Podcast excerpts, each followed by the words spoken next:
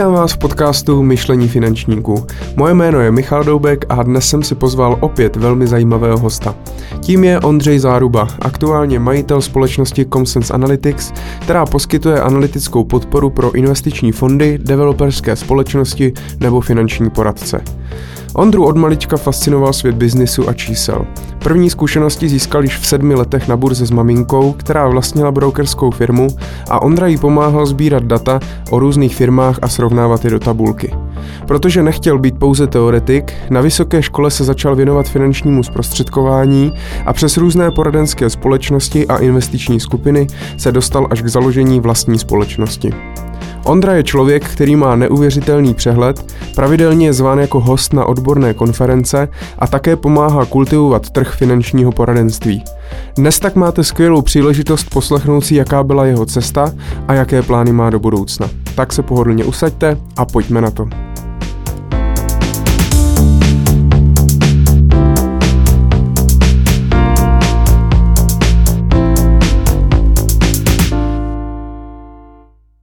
Ondro, vítám tě tady, jsem moc rád, že jsi přijal pozvání do našeho pořadu. Děkuji za pozvání. Já všem hostům uh, pokládám stejnou otázku na začátku a to je to, jakým způsobem se dostali do financí a do finančního světa, protože ne u všech to byl dětský sen, stát se finančním poradcem, analytikem, investorem a podobně. Uh, pověz nám, jak to bylo u tebe? No, mě eh, to asi jako sen byl už od poměrně, poměrně jako útlýho dětství, protože uh, můj táta vlastně podnikal, co já si pamatuju, že co si pamatuju první vzpomínky z dětství, tak už prostě podnikal, moje máma s ním. Oni vlastně podnikali hned, já nevím, od roku 1990, nebo možná dokonce ještě jako nějaký pokusy o podnikání tam probíhaly ještě před jako revolucí, takže takže mm, v podstatě jsem jako nevyrost jako v rodině klasických zaměstnanců, takže mě to připadalo jako absolutně jako přirozený, normální a ani mě jako nikdy nenapadlo, že bych to dělal jako jinak. Jo. A druhá věc je, že vlastně moje máma um, v rámci vlastně vlny kuponové privatizace měla firmu, která se jmenovala CV Brokers a e, spolu s jejím bratrem, mým strejdou, vlastně obchodovali s akciemi, že jo, z kuponové privatizace a já jsem už jako od malička k ním rád chodil, protože tam měl jako výborný počítače, na kterých se hrály samozřejmě ty Duke Nukem a tyhle ty že jo, hry, které byly jako strašně zajímavý a e, protože takovýhle počítač jsem doma neměl, že jo, oni ho měli v práci, takže, mm-hmm. takže jsem tam chodil primárně hrát jako počítačové hry, ale e, aby mě to jako dovolili, tak jsem jim tam jako pomáhal brigádně a vlastně dávali mi tam takový jako různý jako brigádní úkoly, obvykle to bylo prostě jako vyplňovat, eh, řekněme, nějakou jako, nějakého předchůdce jako Excelu, který se jmenoval, myslím, Kalkul, jo. A tam jsem různě jako třídil, eh, tam jsem různě třídil ty firmy prostě do uh, různých kategorií a tehdy jsem ani pořádně nevěděl, co tam dělám v tom, jo, ale prostě mě to přišlo strašně zajímavý a měli tam RM systém, jo. A když se jako na to vzpomínám, tak jako to byl pro mě dost jako podobný zážitek, jako když jsem si jako poprvé jako zapnul Bloomberg, jo. Že jsem hmm. měl pocit, wow, teď jsem připojený prostě k tomu velkému světu prostě kapitálu a tak dále, jo. Takže eh, takže vlastně to byl takový první, ten se mi to strašně zalíbilo. Já jsem jako, mně to přišlo strašně zajímavý, jo, že se jako obchoduje s podílama ve firmách a tak dále a, a ty tam vždycky chodili ty lidi, jo, a říkají, no, jako já mám podíl tady, nevím, jo, v, v um, továrně na cigarety, že jo, a já nevím, jestli to mám prostě jako prodat nebo koupit, paní Zárubová, že jo, a moje máma, no tak to je prostě jasný, že jo, měla tam nějaký chytrý názor na to. A strašně, strašně mě to jako uh, přišlo vtipný, nebo ne vtipný, ale jako fascinoval mě ten svět, byl to jako dobrý docela, uh, ten, um, zajímalo mě to pak vlastně, když jsem byl, uh, pak když jsem měl já jsem se věnoval závodně plavání poměrně dlouhou dobu, jo, mhm. od, uh, já nevím, druhý, třetí třídy do nějakých svých 21 let a teď jsem se nedávno k tomu jen tak mimochodem vrátil, jo, což je teda jako strašná zábava. Ale um, já jsem měl vlastně nejlepší pořádek ve všech jako zaplavaných časech, troufám si říct, ze všech plavců v Čechách. Já jsem si to dával všechno do, do, tabulky. do tabulek, do sešitů, do Excelu, jo, prostě já jsem to měl dokonalý pořádek, jo, prostě a a bavilo mě to strašně hodně moc, takže já jsem se věnoval tomuhle, čísla mě vždycky bavily, měl jsem na, na spaměť jsem evidoval normálně všechny světové rekordy zaplavaný prostě v plavání, mm-hmm. jo, to, jo, a vždycky, když jsme přijeli někam na závod, jak jsem se hádal s trenérem, říkám mu, ne, ne, ten Peter van den Hochenband, ten to prostě zaplaval za 47,84 a ne za 47 prostě 86, jo, a tak dále, takže jsem jako měl takovouhle evidenci těch zaplavaných časů a pak když jsem začal chodit na Gimple, uh, tak jsem tam měl strašně superovýho učitele, uh, který se jmenoval Jarda Zahrádka. A uh, on, že on nás učil jako ty společenské vědy a ekonomii a tak dále. A uh, on tehdy teda byl ještě jako řadový učitel. A pak když jsem jako skončil, on se pak stal ředitelem, dneska kandiduje na senátora, tak mimochodem, takže využívám prostě tvé, tvého pořadu, abych ho podpořil. Jo, jako jeho tak ho zdravíme. Jo, kandiduje prostě za ODS Chomutově na senátora Jarda Zahrádka, vynikající chlap, prostě přeju mu strašně hodně moc, aby jako to dokázal, protože to je člověk, který mu je třeba jako v životě vděčím za hodně. Mm-hmm. No a mimo jiné ten dostal takový nápad, že mě přihlásí do nějaké jako celonárodní soutěže tehdy vlastně liberálního institutu. Mm-hmm.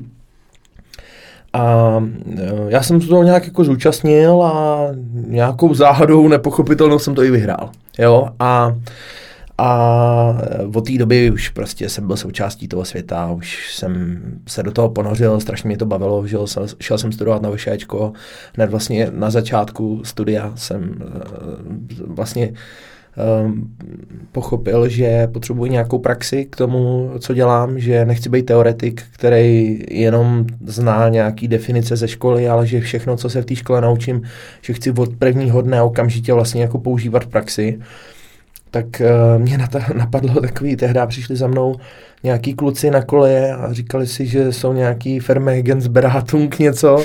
A tehdy to nikdo neznal, že jo, tak to bylo, jako, nebo znali to, někteří to znali, samozřejmě takový ty, co chodili už do toho páťáku, jak říkali, tam nechoď, to je hrozný. A já jsem říkal, ty nic nevíš, prosím tě, ty mi nebudeš. Šel jsem tam a jako Jo, tak byla to sranda, no, tak jako nebylo to úplně jako optimální, to ty víš, že jo, si tím prošel taky, ale ale jo, nikam mě to posunulo, pak, mm. pak jako ta, ale jako bavilo mě to, jako od, od prvního momentu mě to strašně bavilo, protože, protože jsem tam viděl že to je prostě svět, kde člověk, který přemýšlí, který ho baví něco počítat a tak dále, že je to svět, který prostě takovýhle věci ocení, takže mm, od samého počátku jsem se v podstatě do toho oboru mm-hmm. zamiloval a mm-hmm. někdy jsem se jako neodmiloval, jo, takže mm-hmm. jako mě to baví furt. No. A poděkoval jsi někdy mámě za to, že tě vlastně přivedla do Ale toho? mámě bych asi musel děkovat za víc věcí, nejenom za tohle, já si myslím, že ona si to ani Tímto možná... zdravíme paní Zárubovou. No, ona se jmenuje Řezničková teďka, jako. ona se totiž po druhý vdala, protože když se jako rozvedla s mým tátou, tak, tak, eh, tak se eh, vdala za jistého Karla Řezníčka, takže dneska už je to paní Řezníčková. Mm-hmm. Ale můžeme jí pozdravit stejně. Jasně. s tím se asi člověk musí pravděpodobně, myslím s tím tvým talentem, uh, tak se musí asi, asi narodit. A jenom máma se ještě věnuje pořád těm financím? Ne, ne, ne, nebo? ne. Máma po té, co jako uh, ukončila uh, tyhle ty své aktivity, což bylo podle mě tak v roce 96, 97, tak se vrhla na biznis uh, s dětskými kočárkama a tomu se jmenuje mm. do dneška, jo, takže ta prodává dětské kočárky už uh, hodně dlouho. No. Mm-hmm. Super. A ty jsi teda říkal, že šl, jsi šel studovat eh, vysokou školu ekonomickou tady v Praze. Ano. Ty jsi teda původně uh, z Chomutova. Přesně tak. Jak, no. jak, jak jsi říkal, takže to asi stejně ta Praha byla asi jako jediný jako východisko, když se chtěl dostat trošku dál, pravděpodobně, kdyby zůstal z Komutově, tak... No tak to, nad tím jsem ani neuvažoval, ale jo. Já jsem viděl, já jsem viděl od dětství, že nechci zůstat eh, v Chomutově, protože Uh, nevím, co bych tam dělal. Jako, jo. To prostě mě bavil vždycky svět jako uh, biznisu, podnikání a tak dále. Upřímně řečeno, já ani si nemyslím, že cílová destinace je Praha. Jo, jako mm-hmm. Praze jsem pár let, vzal jsem to teda přes Brno, jako, jako oklikou. Slyšel jsem dobrý vtip, jo, teďka, jako o Brně, to fakt mě jako Aha, pobavil kolega. Dva Pražáci se baví, co je to ta šalina? A ten říká, no to je jako tramvaj, akorát to jede po vesnici, jo. ne, promiň, já vím, že jsi z Brna, jak já to jsem si nemohl no, odpustit. Pohodě, úplně, úplně v pohodě. Jasně. Takže uh, ty jsi po vystudování gymnázia v Chomutově um, se přestěhoval do Prahy mm-hmm. na, a šel si studovat vysokou školu ekonomickou, uh, obor finance. Ano, přesně tak, no. Fakulta financí a účetnictví, obor finance. No. A já tady vlastně mám, že 8.2.2006, Aha. to ti bylo ještě 19 let, No, ty si, to už si moc nepamatuju. Dub, Dubnovej, tuším. Dubnovej, ano, přesně tak. Tak ti vlastně si založil to živnostenské opravnění a pravděpodobně kvůli eh, tomu OVB. No jasně, to no, začínal to bylo, ve firmě OVB. Jo, někdy to tak sedí, no, zhruba, že jsem, já jsem, víš, jak to je, tak nejdřív první měsíce v podstatě nic neděláš, jenom tam chodíš jako poslouchat, že jo. Mm-hmm. A pak teprve, když ti jako dojde, že to chceš doopravdy zkusit a chceš začít dělat nějaký jako obchody, já jsem jako poměrně dlouho tehdy jako vyčkával s tím, že já nejsem ten typ, že bych jako šel něco udělat, aniž bych jako mm, byl nepřesvědčený, že jako to chci zkusit, takže mm-hmm. já jsem tam měl nějakou prodlevu mezi tím a jo, asi by to tak nějak sedělo, jak to říkáš, ty jsi to asi pravděpodobně našel někde na rejstříku, mm-hmm. nebo takže, mm-hmm. No. Já jsem tady měl právě, mm-hmm. že uh, můj Míra, mm-hmm. Urbánka a... Slyšel ten, jsem rozhovor, moc dobrý. A no. ten to měl, a ten to měl právě podobně, že asi čtyři měsíce nebo pět měsíců chodil na ty infa a až potom si založil vlastně živnostenský oprávnění, když si říkal, jo, to by mohlo být, to by mohlo být ono. Mm-hmm. Uh, mě docela, já jsem nad tím právě přemýšlel, když jsem zjistil, že si začínal v OVB, že většina lidí z finančního světa uh, tak uh, začínalo jako v OVB, že, že mus, vlastně to OVB tehda uh, muselo mít opravdu jako takovou, takový zvuk a takovou Nemělo. sílu, nebo čím, ne, čím ne, si myslíš, že to bylo? Nemyslím si, že to mělo takový zvuk, ale je to docela sranda. Nedávno jsem šel někde s nějakou partičkou poradců, který jsem školil v prostorách Broker Trustu a víš, jako kde je Broker Trust, že jo? Se díváš vlastně z okna na OVB, že jo, přes silnici, přes, Aha, to nevím. přes ten ten a viděli Aha. jsme tam to logo a jeden z těch kluků zahlásil, hele, Alma Mater. ne, jako je to tak, jak říkáš, no, prostě mm, um, to, já myslím, že velká část lidí jako prošla tady touhletou institucí a ti, co ji neprošli, tak nepochybně se stali jako terčem uh, vzdělávacího rukopisu této instituce, mm-hmm. protože mhm. ty lidi, kteří to učili, pravděpodobně nějakou zkušenost tam odsaď mají. No, no, byl to hegemon v té době, no, měl obrovský tržní podíl, takže mm, v podstatě by se dalo říct, že finanční zprostředkování v té době rovnala se tahle firma. V tý, jako když my jsme začínali, Jasně. tak ten jejich tržní podíl byl obrovský. Já si myslím, že ten, kdo třeba je v oboru krátce rok, dva, ten si ani jako neumí představit, jako obrovský hegemon ta firma v té době vlastně byla, jo, jako na, na ty, eh, ten tržní podíl uh, mezi těma zprostředkovatelama byl tehdy jako obrovský. To, to je dneska žádná firma se tomu ani nepřibližuje takovému tržnímu podílu. No a myslíš, že uh, je reálný, aby samozřejmě teď už víme, že si ta firma to neudržela, že spoustu struktur se rozpadlo, udělali si vlastní firmu, z OVB vlastně vzniklo v podstatě Partners a, a No další. to bych úplně takhle nedefinoval. Ale... Uh, já, já bych řekl prostě uh, v případě Partners, a já si tu dobu pamatuju poměrně dobře, protože oni když odcházeli, já jsem odcházel vlastně přibližně v tu samou dobu a myslím, že se to dělo jako v rozmezí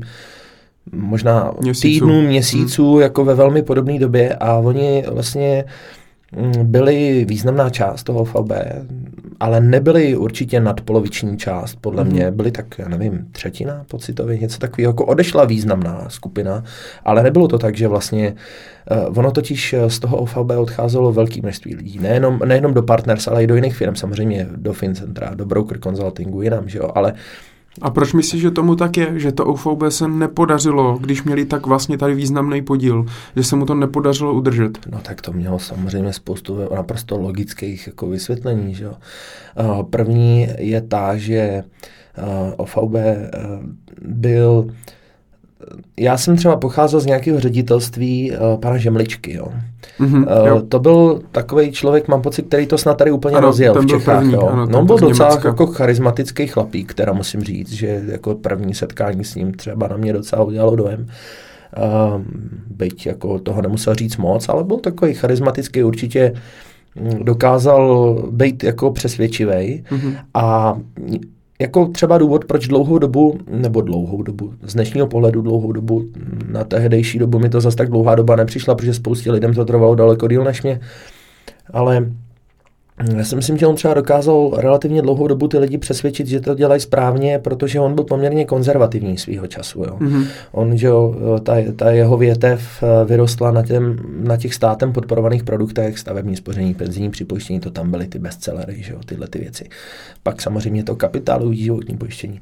A o tom kapitálovém životním pojištění si jako může myslet, kdo chce, co chce, ale to je v podstatě vlastně strašně férový produkt, jo, protože tam je prostě napsáno, plaťte tolik a tolik a dostanete máte tolik a tolik, tam není žádný prostor moc pro spekulaci, že to je prostě jako relativně transparentní, férový produkt. To, že je drahý a to, že by si někdo mohl jako vybrat něco vhodnějšího, o tom samozřejmě žádná, ale zase na druhou stranu jako ty lidi taky měli kalkulačky už v té době a nebyli úplně blbí a pro ně to jako nebylo úplně zase až tak mimo, jo.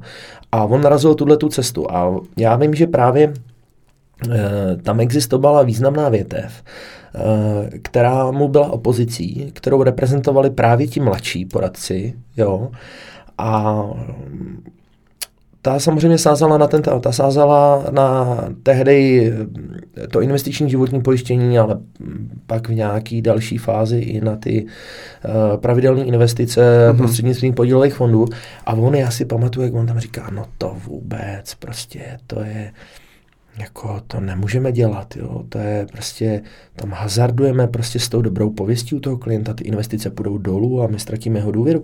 Z dnešního pohledu se ukazuje, že jako vůbec nebyl zase tak, dal, tak jako mimo, že jo, protože co jsou dneska nejdůvěryhodnější jako instituce na finančním trhu? No, jsou banky, že jo, které ti téměř žádný výnos nedají, ale důležité je, že tam jako moc neproděláš. Takže on jako to chápal velmi dobře, jo, tyhle ty věci, že je důležité neprodělat a ne vydělat hodně. Jo. Takže on mm-hmm. jako měl takovou filozofii, teď náš klient bude spokojený, když vydělá 3, 4, 5% za rok. Hlavně je důležité, aby jsme mu neudělali nějaký velký ztráty, protože z toho, koukají, z toho koukají problémy jo, pro tu naší práci.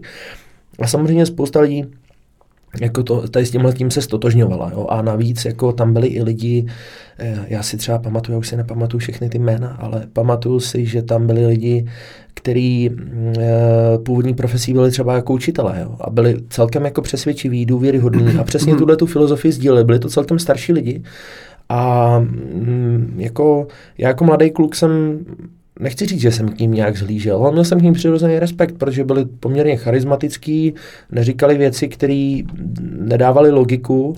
Pak samozřejmě, co přestalo uh, dávat logiku mě a myslím si, že i spoustě dalším lidem, nepochybně i tobě, je samozřejmě ten tlak na ten nábor, že jo? To, je, to, je, to je to zlo že jo? v těchto těch firmách, protože já jsem od samého počátku, když jsem přišel do OFOB, tak jsem vlastně velmi záhy konstatoval svému jako vedoucímu, že se nechci věnovat náboru, že on mi tam ukázal tu kariéru, ona měla dvě větve, že jo, jedna mm-hmm. ten manažer, tohle, a někde to končilo tím landesdirektorem, a ta druhá byla postavená na tom jako samostatně působícím poradci. A já jsem byl snad jediný z těch lidí, co byli tam v té partě, kdo řekl, hele, ta, ta větev toho samostatného poradce, to se mi líbí. A oni, no to, to, to, to, je, to je tady jenom takový doplněk, to není jako cíl, jako cíl je, abys byl zemský ředitel. Říkám, nechci být zemský ředitel, já chci být nejlepší poradce tady v této firmě. Říkám, já chci být ta hvězda v tom poradenství. A oni, no to ale z toho vyrosteš. No a pak mi ten, ten tehdejší jako vedoucí, který se jmenoval Ladislav Zajíc, a myslím, že on je dneska snad nějaký zemský ředitel, nebo co, já nevím, já jsem ho ne, asi, já nevím, 12 let neviděl, ten mm. člověka. A on mi říká, no to nemůžeš říkat na mých poradách tohle, to, to, to si nech pro sebe. A říkám, ale Láďo, ale jsi říkal, že to můžem, tohle to dělat. Říká, no to no jo, ale to nemůžeš říkat před ostatníma, to by pak chtěl dělat každý a to by bylo prostě špatně. A já říkám, no tak aha. A pak mi říká, víš co, radši na ty porady vůbec nechoď, to by bylo nejlepší. A pak jsem jako říká, aha, no tak když nemám chodit na ty porady, tak já si radši odejdu, ne. Tak jsem odešel, no. Ale vtipný je, že jsem jako uh, v tom OVB potkal vlastně svého kamaráda, velmi brzo, protože jsme nastupovali vlastně úplně ve stejnou dobu a to byl Marek Macura, že jo. Mm-hmm. To byl vlastně první člověk, se kterým já jsem vlastně mm, komunikoval v OVB jako se sobě rovným, protože jsme začínali úplně ve stejnou dobu, byl právě Marek Macura, který pak jsme spolu ještě spoustu věcí zažili, takže ten, eh, to bylo super, když nic jiného, že jsem ho tam potkal, že, protože za to jsem určitě rád a nebejt Marka, tak ta moje role, ta moje cesta by byla určitě jako jiná, no, takže už jenom kvůli tomu to bylo super. Mm-hmm. A ty si teda v OVB vydržel vlastně krátce, pouze zhruba nějaký rok, no, rok a půl něco maximálně. Takovýho, no. A uh, pak tvoje cesty teda vedly jinam. Já právě, když jsme se bavili s Mojmírem Urbánkem v rozhovoru, tak uh, oni založili firmu Top Konzultant a ty jsi tam, myslím, že s Markem Macolou zrovna na chvilku přišel. Jak, jak, jo, jo, jak já tam jsem, byl ten sled? Jo, já jsem skoro okolností, já jsem teda uh, poslouchal ten rozhovor s tím Mojmírem. Mě strašně pobavila jedna věta, kterou on řekl na moji adresu a, a na Markovo. Nás nazval odborářema. to mi přišlo strašně vtipný, protože já jsem si nikdy jako odborář jako nepřipadal, ale, a, ale jo, no tak uh, já jsem tam byl chvilku a uh, bylo to úplnou náhodou, protože my jsme takhle jako seděli a kecali s tím Markem, Macurou a on mi říká, hele, objevil jsem zajímavýho týpka, jo. Prostě napsal nějaký článek, jmenuje se to nějak Zlatá střední cesta mezi prefabrikátem a nejistotou, nebo něco mm-hmm. takového, byl to nějaký takový šílený název, to mělo, jak už to bylo u Vítka Kalvody, prostě jako typický, tak to bylo na půl umělecký dílo, na půl analýza, jo. E, takže nás zaujal takový týpek, který se jmenoval Vítek Kalvoda, a víte, Kalvoda v té době pracoval v top konzultantu a říká, hele chlapi, uh, já si vás vezmu pod křídla. On byl o něco starší než my, já nevím, o čtyři roky. Mm-hmm. Tak jsme řekli, tak jo, no, jenomže Vítek byl z Brna, jo, a my jsme byli v Praze a tak jsme přišli jako do pražských kanceláří jako top konzultantů a tam byl nějaký Honza Lener. A on říká, no já jsem Vítkovo šéf. A my, no OK, tak, uh, uh, tak se tam o nás staral on. Tak jsme tam byli s tím Honzou Lenerem a to jako mimochodem mi přišel jako dost zajímavý člověk v té době. Vůbec mi nepřipadal jako špatný, docela, docela uh, se mi líbilo, co říká, jak mluví, jaký má názory, byl jako určitě dál mnohem v té době než my, jako, nebo minimálně než já určitě. Já jsem jako si byl vědomý toho, že je jako daleko zkušenější. A uh, On pak jednoho dne přišel, že odchází pracovat do Broker Consulting a já jsem v ten moment říkal, no, no dobrý, no, tak mm, já si tady jako nevím, co budu dělat. No a Vítek přišel a říká, hele, odcházíme do Sofie. Tam je to strašně super, to založil nějaký Zdenek Sluka a to je jediná firma v České republice, která dneska dělá placený finanční poradenství. A já jsem tam přišel do té Sofie teda eh, z toho top konzultantu a zjistil jsem, že jako má docela pravdu, protože oni už v té době měli jako spoustu věcí vymyšlených, o kterých my jsme snili, že mm-hmm. jako uh, budou třeba v tom top konzultantu nebo tak, ale mm, eh, no prostě to, to vedlo tam, no a ta, ta etapa v tom top konzultantu teda Jasně, potkal jsem tam Mojmíra, který už tehdy že byl jako spolumajitel, ale to jsem z tehdy vůbec jako nevěděl, jo, jaký mm. velký zvíře se z Mojmíra stane. Jo. jako tehdy jsem si říkal, je to jeden ze čtyřech akcionářů této malé firmy, ale Mojmír pak samozřejmě urazil obrovskou cestu a dneska je že jo, velký šéf a jako v dobrým slova smyslu, mm. aniž bych to jako hovořil nějak jako pejorativně o něm, to je jako objektivní fakt, jako vybudoval obrovskou firmu, v podstatě z nuly, takže jako velký respekt. No, ale mělo to ještě jako pozitivní efekt v tom, že já jsem v tom top konzultantu potkal ještě jednoho mého kamaráda, který jsme Honza Retich. Takže jako zase v každém tom působišti mm-hmm. ti vlastně, když odcházíš, tak ti zůstanou nějaký kamarádi tam odsaď. To se v životě hodí, že jo? Protože konec konců v tom oboru to nejcennější, co máš. No. Mm-hmm. A já bych se ještě zeptal právě v té době působnosti v OVB a v Top Konzultantu, tak eh, dělal si vlastně nějaký poradenství, nebo jak, jak vypadala teda ta tvoje práce? No tak ze začátku jsem dělal to, co dělali všichni ostatní, že jo? to znamená prostě uh, sjednával jsem nějaký návrhy řešení, který odpovídali, řekněme, metodice toho, co dělalo to uh, to ředitelství, který, eh, který, pro který jsem pracoval. Jo. Eh, to se týkalo toho OVB. V tom top konzultantu jsem byl strašně krátce, byť nějaký drobný obchody jsem tam udělal, mm-hmm. jo, v oblasti, myslím, tehdy to byly, uh, tam jsem prodal nějaký pravidelné investice, jo, ale Uh, pak vlastně, mm, jak jsem odešel do té Sofie, tak teprve začala nějaká kariéra jako finančního poradce slash jako zprostředkovatele. Uh, tak tam jsem začal hlavně poměrně výrazně s těma hypotékama. Já mm-hmm. jsem udělal prvních pár nějakých hypotečních obchodů a jako tehda měl jsem jako neskutečnou drzost, jo, když si jako vzpomenu na ten věk jo, a na to, co jsem uměl. Mm-hmm. To mám možná trošku po tátovi, ten je taky takový jako zdravě e, drzej, jo, a vlastně nebojí se ničeho, takže a s chorou okolností mi to poradil on, jo, e, tehda. Já říkám, tati, jo, já bych se potřeboval dostat na nějaký ty developery, jo, abych tam mohl dělat ty hypotéky. A on, hm, no, tady máš nějakou databázi jako uh, developerských projektů, co se staví, je to normálně, najdeš to na stránkách prostě uh, uh, ministerstva životního prostředí, mm. protože to jsou jakoby, tam musí být všechny ty projekty, co žádají vlastně o to povolení EIA, že jo.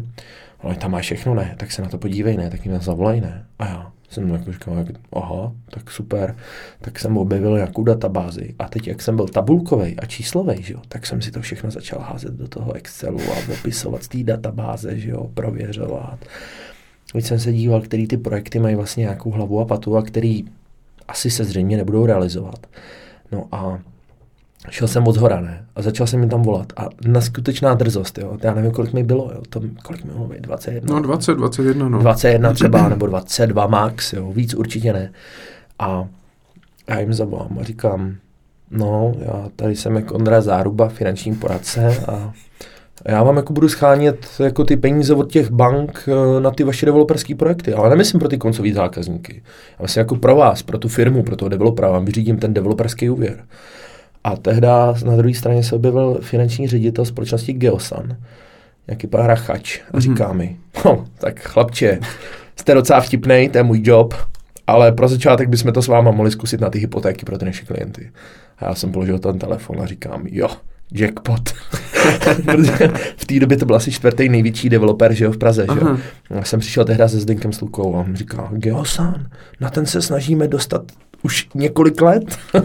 A, a teď na mě tak jako vytřištěně koukal a říká, jako on nic neřekl, že jo, on byl samozřejmě jako obvykle prostě jako, jako profesionálně se na mě díval, že jo, jako, ale viděl jsem to zděšení v jeho očích, kde jsem mu musel honit hlavou něco podobného jako, ježíš, to je hrozný, prostě proč zrovna on proč zrovna on bude reprezentovat naší firmu prostě u, u tohoto významného pražského developera, ale asi mu bylo blbý mi to sebrat, protože jsem Jasně. si to jako, mm-hmm. no ale jako fakt mě tehdy mě v tom podpořil, že jo, a mm, společnýma silama jsme jako tam navázali tu spolupráci. Já jsem uh, do toho přibral ještě Marka, který byl mm-hmm. můj parťák, kamarád, takže jsme do toho šli spolu. No mm, a to mě strašně pomohlo, no, protože já jsem se takhle vlastně dostal k developerskému financování, že jo. A, a dělal jsem tam ty hypotéky, takže já jsem dělal hodně hypoték, ale uh, znáš mě, že jo, já prostě uh, nevydržím na místě, jo, takže jsem pak začal vymýšlet různý, jako, jak bych to řekl, ptákoviny, jo. A začal jsem vymýšlet různé kalkulačky a pomůcky, které mi vlastně zjednodušovaly tu práci u toho mm-hmm. klienta. Mm-hmm.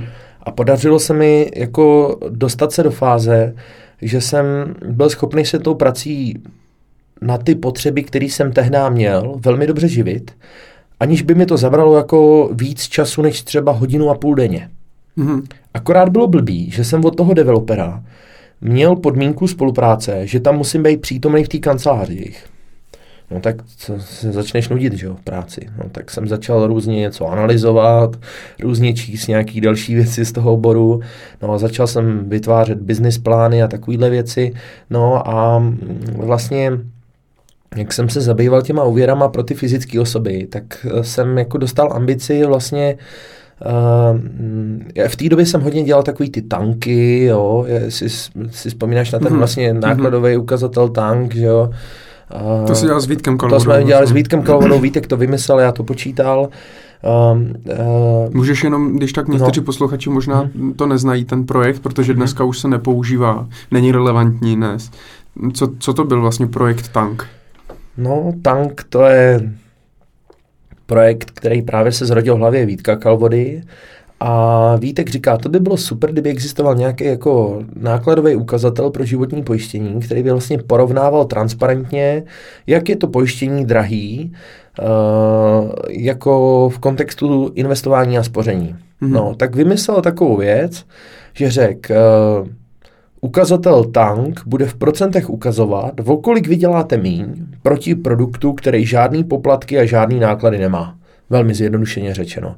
Takže když si vydělal, eh, když si do nějakého produktu nastrkal 800 tisíc a bez poplatků by ti vydělal milion, těch 800 tisíc, a mm, z toho produktu, který si sjednal, vypadlo 900 tisíc místo toho milionu, tak jsi měl tank vlastně ve výši 10% ztráty proti tomu, uh, proti tomu produktu, mm-hmm. který mhm. byl jakoby nízkonákladový. Takže takže uh, to byl tank, no. A ono to zní jednoduše, ale samozřejmě ta modelace nebyla zase tak jednoduchá, protože byly relativně složitý ty instrumenty a musel se vzít v potaz strašně hodně moc věcí, typu Eh, podílové jednotky, jo, měl si několik hromádek peněz, každá byla zatížena jinýma poplatkama, musel to modelovat, jak se to chová v čase a tak dále, mm-hmm. že jo. A uh, myslím si, že na tu dobu to byl jako hodně užitečný ukazatel, ale uh, jak si řekl uh, sám, dneska už to nemá relevanci. Že? A co na to pojišťovny tehdy vlastně, když jste přišli s takovýmhle nástrojem? Ale víš, že ani já moc nevím, protože já jsem jako to byla Vítkovo jako práce, tyhle ty věci. PR, schánět ty data, uh, prezentovat to veřejně a, a interpretovat ty výsledky. Moje práce to byla počítat, jo. Já, mm-hmm. já jsem, Vítek byl můj šéf a on byl můj šéf jako i v práci, jo. Takže uh, já jsem ho logicky prostě respektoval jako autoritu a on byl slabší v tom počítání, silnější v té komunikaci, což je do dneška, že jo. A Eh, moje role byla počítat, já jsem se na nic navíc neptal. Mm, a já vím, že ten ukazatel se hodně používal, i já jsem ho používal, když jsem začínal před něk- nějakými deseti lety, a, protože samozřejmě to ukazovalo mm, to, co je nejdražší, jaký produkt je nejdražší a jaký je víceméně, dejme tomu nejlevnější, tak jsme prodávali ten nejlevnější, no ale, což nebylo pro klienta úplně výhra, ale... No jasně, no, tak ono ne, uh, jeden můj kamarád říká laciný, dvakrát placený, že jo. Mm, takže, takže, ale ten projekt si pamatuju a ten byl, ten byl zajímavý. Uh, já bych se ještě vrátil k té Sofii. Mm-hmm. Ty si říkal, že jsi dostal na ty developery, že jsi dělal hodně hypotéky, takže jsi už vlastně, a ty přitom ale studoval tu vysokou školu pořád. No jasně, no. A takže jsi i jako slušně vydělával při té škole už. Jo, jako student jsem byl v pohodě, já jsem jako... Hmm, já, já nevím, jako já mě nikdy nějak jako uh, nepřišlo, samozřejmě, samozřejmě tam byli lidi v té Sofii, co vydělávali víc než já, hmm. ale většinou to byli lidi, co už měli rodiny, co byli starší a tak z těch stejně starých asi tam byli taky možná i někteří, kteří jako byli úspěšnější než já, hmm. ale je fakt, že já jsem um, určitě nepatřil mezi ty, kteří by tomu dávali od rána do večera tu tý práci pro Sofii. Mě to popravdě řečeno ani tolik nebavilo. Jako já, já nejsem člověk motivovaný jenom penězma. Jo. Takže já jsem určitě jako peníze jsou důležitý a chceš si je vydělat, že jo, to je, mm-hmm. mě to jako, mě i baví vydělávat peníze, ale ale uh, máš v každém věku nějaké potřeby a když ty potřeby jsou uspokojené, tak uh, pak přemýšlíš na nějaké další potřeby, že jo, a třeba potřeba prostě seberealizace u mě dost jako silná, takže já jsem tehdy se angažoval ve spoustě dalších různých nápadů, projektů, chtěl jsem se někam profesně posouvat dál, psal jsem články, že jo, na Investujeme.cz, to mě strašně bavilo třeba, mm-hmm. to mhm. bylo super a přitom jako finančně to vůbec nebylo zajímavý, jo, ale bylo to zábavný a třeba i tahle ta činnost mě strašně pomohla v kariéře, protože napsal jsem pár článků, ozvalo se mi několik lidí a říká, četl jsem váš článek, já se chci s váma potkat. Mm-hmm. A to mi jednou takhle zavolal nějaký kluk, že jo, a prostě říká, že má nějaký invest club, jo. A říkám, aha, tak, tak se pojďme potkat, jo. A tak mi zavolal, eh, že jo, Michal Indra, co, co dělal Invest Club, ještě s dalšíma klukama, že jo, Michalem Mrhačem, Petrem Rudkou, že jo, Láďou Duškem, který do dneška taky jsme kamarádi dobrý tak, eh, eh, tak eh, v podstatě i takováhle věc, jako je psaní článku, se vlastně ukázala jako dost důležitá, Určitě. jo, jako v tom životě, protože, ale to, a to jsem dělal právě v tom volném čase, že jo, když se nevěnuji všem těm hypotékám. A vím, že oni tehdy na, jako v té Sofii, jako na mě tak dívali se skrz prsty, říkají, proč se radši nevěnuješ těm hypotékám, teď to, by, to je pro tu firmu lepší, ne, a tohle, jo. A říkám, no já vím, no, ale já se chci věnovat i jiným věcem, a říkám, no, ale to je, jo, a tak já vím, že jsem byl jako problémový tam, no, jako oni asi jako, Um, ale a, tak byl jsi tam tři roky, takže to s tebou vydrželi, a, měli s tebou trpělivost. A já je měl taky rád, oni mě jako samozřejmě hodně pomohli a ta Sofie byla super, jako to byla mm. super zkušenost. Já bych právě u té Sofie ještě chvilku zůstal, protože mm. já si Sofii mm, nepamatuju z živé paměti, ale pamatuju si to z vyprávění, protože znám spoustu kolegů, kteří v té Sofii pracovali a e, Sofia, jak už ty na začátku říkal, byla takovým průkopníkem, dalo by si říct, e, placeného poradenství přímo od klienta. Možná, že ještě a... před Sofí vlastně její předchůdce, který slon. jsem slon, že jo, no, mm-hmm. ale tohle mm-hmm. jsem nezažil. Jo, což vlastně v podstatě Slona založil, vlastně myslím, že Zdeněk Sluka společně s Markem Sikorou. Myslím, že Tomáš se jmenuje, Tomáš Sikora, myslím, ale já, já, já, jo, já jsem ho nezažil, ale, ale... Tak teďka se omlouvám panu Sikorovi. Jo, já, já, jenom vím, že to Sikora s někým i posle, myslím. Teď jsme to úplně... Teď jsme to ale... úplně pomotali, no. A ale snad, to... snad jsme ho nějak nepoškodili. Ano, snad, se mu omlouváme. Snad prominé. A pak teda eh, Zdeněk založil Sofii, která vlastně byla založena, myslím, někdy 2003, 2004, mám pocit. A zkus nám teda vysvětlit ten, uh, to fungování té Sofie, jakým způsobem to poradenství v té Sofii fungovalo. No tak Sofie měla za prvý bezvadný systém analytický podpory pro oblast hypoték. A to jako v té době naprosto exkluzivní, suprovej, skvělej a troufám si tvrdit lepší, ještě než mají některé firmy dneska. Jo, což je, když si uvědomíme, že to bylo před 15 lety, 13 rokama, tak to je prostě e, neuvěřitelný. A já si pamatuju, že ta Sofie byla strašně jako silná v těch hypotékách, protože já si vlastně pamatuju, ona je starší než Broker Trust, jo? A, a když já jsem tam přišel, tak Broker Trust byl jako v plenkách, jo? A Sofie byla ta etablovaná firma a je, to snad nekecám, mám pocit, že to bylo snad nějak, že třeba Sofie dělala třeba 3 miliardy na hypotékách za rok v té době, mm-hmm. což bylo v té době strašně hodně moc, jo? to bylo daleko víc, než kolik dělalo FinCentrum v té době, nebo, nebo Partners, jo? nebo eh, Broker Consulting, opravdu to byly Tehdy totiž ta atmosféra byla jiná. To tehdy ještě jako ty hypotéky nedělal každý poradce. Jo. To, to byla výsada několika málo firm, jako mm-hmm. byla Sofia, Golem, Gepard jo, a tak. To ne, nedělali všichni, protože to bylo jako relativně složitý. Jo. A oni toho dělali strašně hodně moc a dělali víc těch hypoték, než celý Broker Trust jako dohromady. Že jo. Mm-hmm. A a, a, v, bylo super právě, že oni měli zmáknutý t, tu nabídku vlastně těch placených služeb, eh, jak pro ty hypotéky, že si třeba mohl naučtovat klienta za to, že jsi mu dal nějakou jako analýzu typu, na jak velký příjem dosá, na, jak velký musí mít příjem na to, aby dostal hypotéku, aby, mm-hmm. jo, no, dneska už samozřejmě zvykem tyhle ty věci dělat zadarmo, ale tehdy fakt jako někteří klienti to platili, mm, protože to ne každý poradce uměl, dneska to je daleko jednodušší pomocí těch softwarů, tehdy těch softwarů nebylo tolik, Sofia měla jeden z mála, a pak měli zmáklej ceník a bylo to, fungovalo to na služby pro oblast vlastně nějakého finančního plánování obecně mm-hmm. a mhm. byl vlastně um, určitý servisní poplatek za to, že se o tebe ten poradce stará, jo? to znamená, mm-hmm. že já mám pocit, že byl nějaký balíček, že byly snad tři ceny, já už si to nepamatuju přesně, ale se platilo snad třistovky měsíčně, pětistovka měsíčně a pak nějaký VIP platil třeba 1500 měsíčně. Mm-hmm. No. A bylo to navázané od toho samozřejmě, kolik máš peněz jako pod zprávou.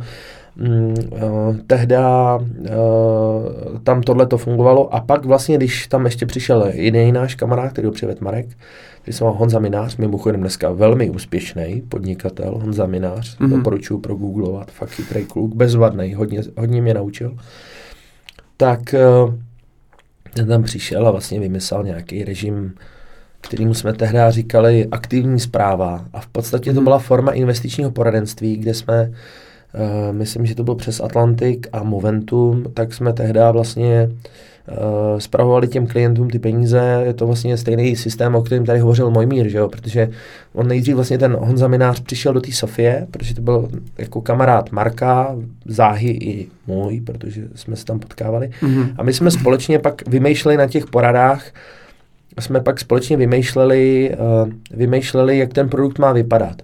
A pak, když jsme ho vymysleli, tak se vlastně ten samý produkt copy-paste přesunul i do, do Broker Trustu, mm-hmm. kde na něj dosáhly právě další firmy typu eh, Stone Belter třeba, že jo. No a no, to bylo super, mě to jako bavilo, to bylo dobrý, jenže pak ten Honza Minář odešel.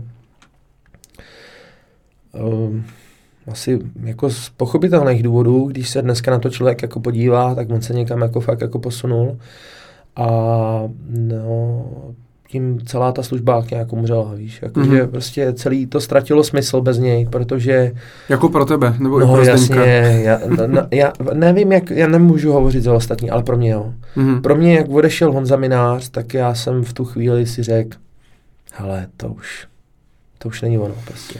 A takže, takže pak, pak jsem jako u toho úplně utek a vlastně v podstatě jsem záhy utek k těm korporátním financím. To byl no. ten důvod, proč mm. jsem opustil tehdy na chvilku ty investice. Mm-hmm. Já jsem rád, že jsi začal s tím investičním poradenstvím, protože mě zajímá i eh, ty jsi v Sofii začínal v září 2007 zhruba, byl jsi tam do prosince 2010. A co v té době vlastně se dělalo za investice, nebo co se doporučovalo? Z čeho no. jste skládali investiční portfolia? Vybavíš si to ještě? Byly, eh, no záhy, no ze začátku, když jsem tam byl, tak já jsem byl takový dost jako opatrný. Tam byl totiž ještě jiný investiční analytik a asi zejména z toho důvodu, že nechci o něm mluvit jako negativně veřejně, tak mm-hmm. ho nebudu jmenovat, ale podle mě z dnešního pohledu to byl normální blázen. Jo, on tam prostě um, doporučoval v roce 2007 brutální expozice prostě do emerging markets, jo. Hmm. Já jsem s tím nebyl vůbec schopný se stotožnit, jo. A naštěstí jsem teda v té době tam žádný ty klienty jako neumístil, jo, podle toho jeho doporučení. A Uh, musím říct, že jsem, uh, že jsem uh, vlastně začal pořádně s tím Honzou a to jsme uh, to dávali ty klienty do, uh, to jsme to dávali ty klienty uh, do různých ETF převážně, jo, a měli jsme tam obrovskou expozici samozřejmě i v podílových fondech, takže jsme v podstatě skládali z podílových fondů ETF to portfolio. Mm-hmm. Takže tak, no. Ale pak jsem se k této službě takový jako voklikou, pak možná se k tomu ještě dostaneme, ale uh, O několik let později, pak když jsme vlastně zakládali Comsense Capital, tak jsme dělali něco podobného. Já jsem si na to vzpomněl, na tuhle službu. A udělal jsem vlastně velmi podobnou věc uh, s Patrí. Mm-hmm. A tam už jsem tehdy do toho, kromě, um, kromě těch uh, podílových fondů a ETF zřadil i akcie a dluhopisy uh, konkrétních, o, o, jako. o, konkrétních mm-hmm. titulů, ano, takže jsem, tam jsem to ještě udělal dál.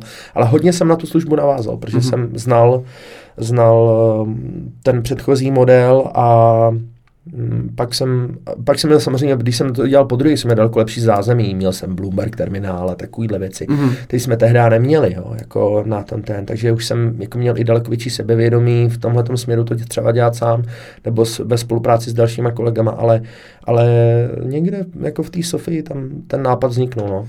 A v té době 2007-2008 kdy vlastně vypukla finanční mm-hmm. krize, hospodářská krize, minimálně byly velký poklesy na finanční Ale na našich portfolích moc ne, protože my jsme v té době nakupovali. Na to jsem se chtěl právě no, zeptat, no, no, no, no. jak se to projevilo, protože můj mír mě mhm. tady v tom minulém Já vím, no, já vím, že tam... no, tak můj mír jako s tím začal, s tím investováním, já mám pocit, že on měl snad nějakou osobní zkušenost Lehman Brothers, mám pocit. Mm-hmm. Jo, nevím, jestli to je říkal v tom rozhovoru. Jo, pře, ano, přesně, jo, ale produkty jako, Pioneeru. No, ale bavili, bavili jsme se o tom několikrát a mám pocit, že on zrovna jako měl s tím i nějakou zkušenost tady s tady tímhletím, ale No, no, já než jsem to pořádně začal tu službu prodávat a dělat, tak najednou byl prostě podzim 2008 a to byla přesně ta doba, kdy my jsme začali Takže tak se tomu krásně. jsem měl vlastně štěstí, že jo. Takže, no a pak jako ty naše klienti dopadly dobře samozřejmě, protože jako... A vydělávají dodnes. No, já myslím, tak jako já nemám za sebou jako žádný klienty, který by prodělali eh, jako nějaký větší částky, to jako mm, jo, jako, já mm-hmm. myslím, že to v pohodě, no. Mm-hmm. A, mm, já jsem se o dost těch klientů pak přestal starat, protože jak jsem přišel na ty korporátní finance, tak uh, jsem vlastně s nima se vypořádal, vyčistil stůl, řekl jsem jim, že uh, už žádný produkty a služby nesjednávám, že jsem prostě čistokrevný analytik a a že se na mě můžou kdykoliv jako obrátit, když budou chtít jakýkoliv jako posudek, ale že už jim pak jako ten produkt musí sjednat někdo jiný a to jsem udělal poměrně záhy. Jako jo, potom no, já právě, že jsme se o tom jednou bavili, že už v Sofii si to byl trošku takhle jako radikálnější. Já bych si... neřekl radikálnější, ale víš co, uh, ta Sofie, ona to byla bezvadná firma. Fakt hodně jsem se tam naučil, spoustu bezvadných lidí jsem tam poznal. Eh, ve finále i ten Zdenek mě mnohým jako dal hmm. jako i mentor, jako vizionář, ve spoustě věcech měl pravdu, ale víš co, oni, ty lidi, co tam pracovali, byli v průměru o takových 15 až 25 let starší než já, jo. Hmm.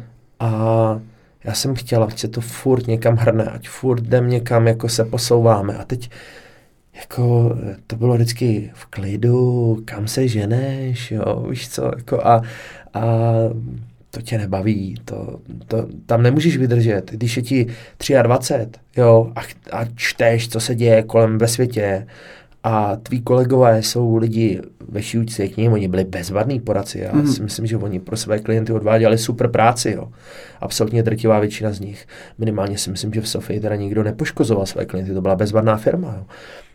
Ale víš co, jako oni, mm, oni žili ve svém, jako třeba většinu těch věcí, co v Sofii fungovala, podle mě byla vymyšlená už v tom slonovi. Mm-hmm, jo, a oni vlastně řekli, to funguje, tak to nebude měnit, to je v pohodě. A ono by to možná fungovalo do dneška.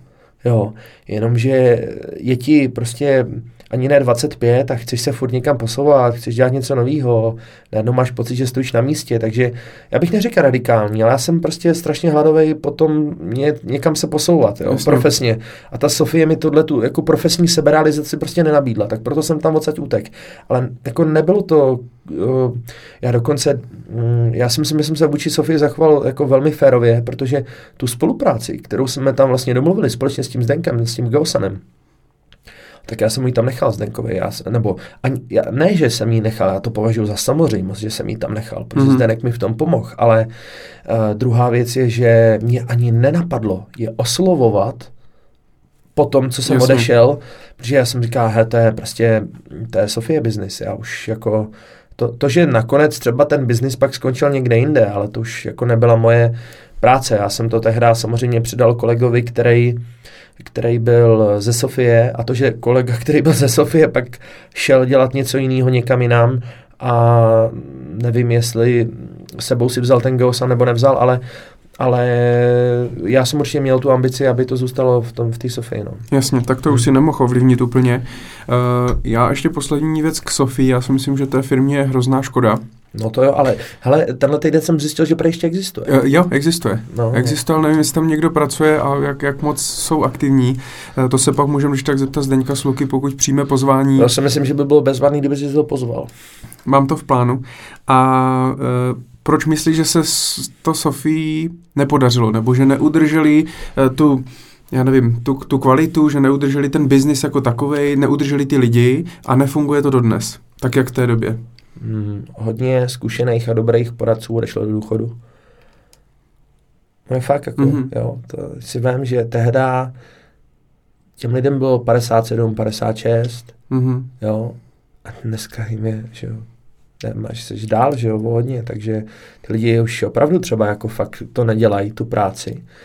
A druhá věc, ty mladí vlčáci, no, tak um, ty mladí vlčáci se sebrali a odešli, protože asi dost pravděpodobně z podobných důvodů jako já, no. Ne, neudrželi to. A tam bylo spousta zajímavých lidí, hele, ta, jako to, to Sofii prošly jména, jako jo. Hmm, právě. Martin, uh, Martin Komínek třeba, že jo, bývalý šéf, peníze CZ, že jo. Spousta zajímavých lidí.